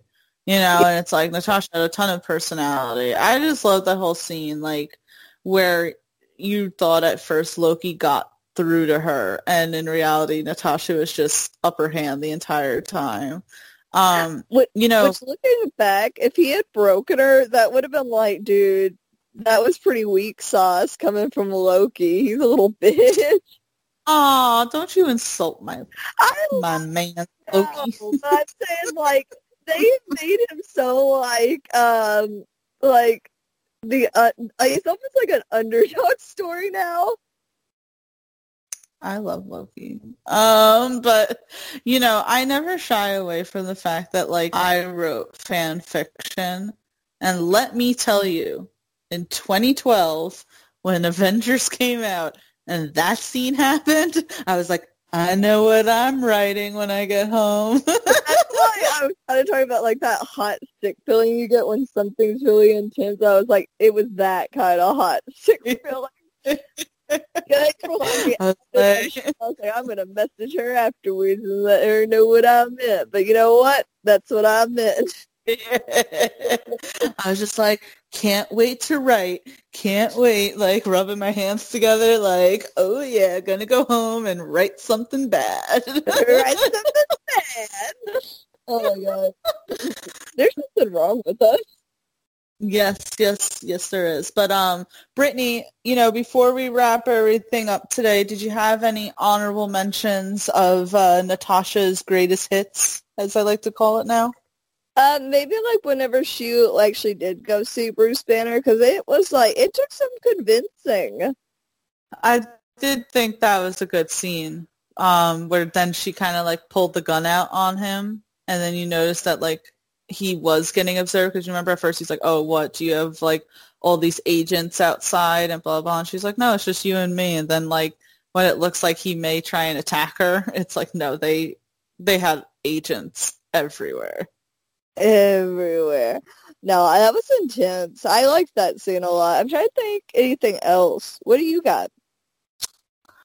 Um, uh, which one calls it again? I, I I love the fight scene Iron Man Two when it's revealed finally that she is a Shield agent, and her and Happy go to like this facility, and Happy spends like 10 minutes fighting one person while Natasha literally like knocks out 20 guys in one fell swoop. To me, I just thought that was so funny. Um I also it's such a small small scene, but I love her in you calls it, The Winter Soldier when Steve and Sam are talking for the first time and she pulls up in her car and she's like, "Hey guys, I'm looking for a fossil. Can you point me to the Smithsonian?" But she's like oh, talking about. I thought I like that, that, that was. I would have got more interactions between her and Loki. I could have shipped it. Oh fuck oh. yeah, one hundred percent.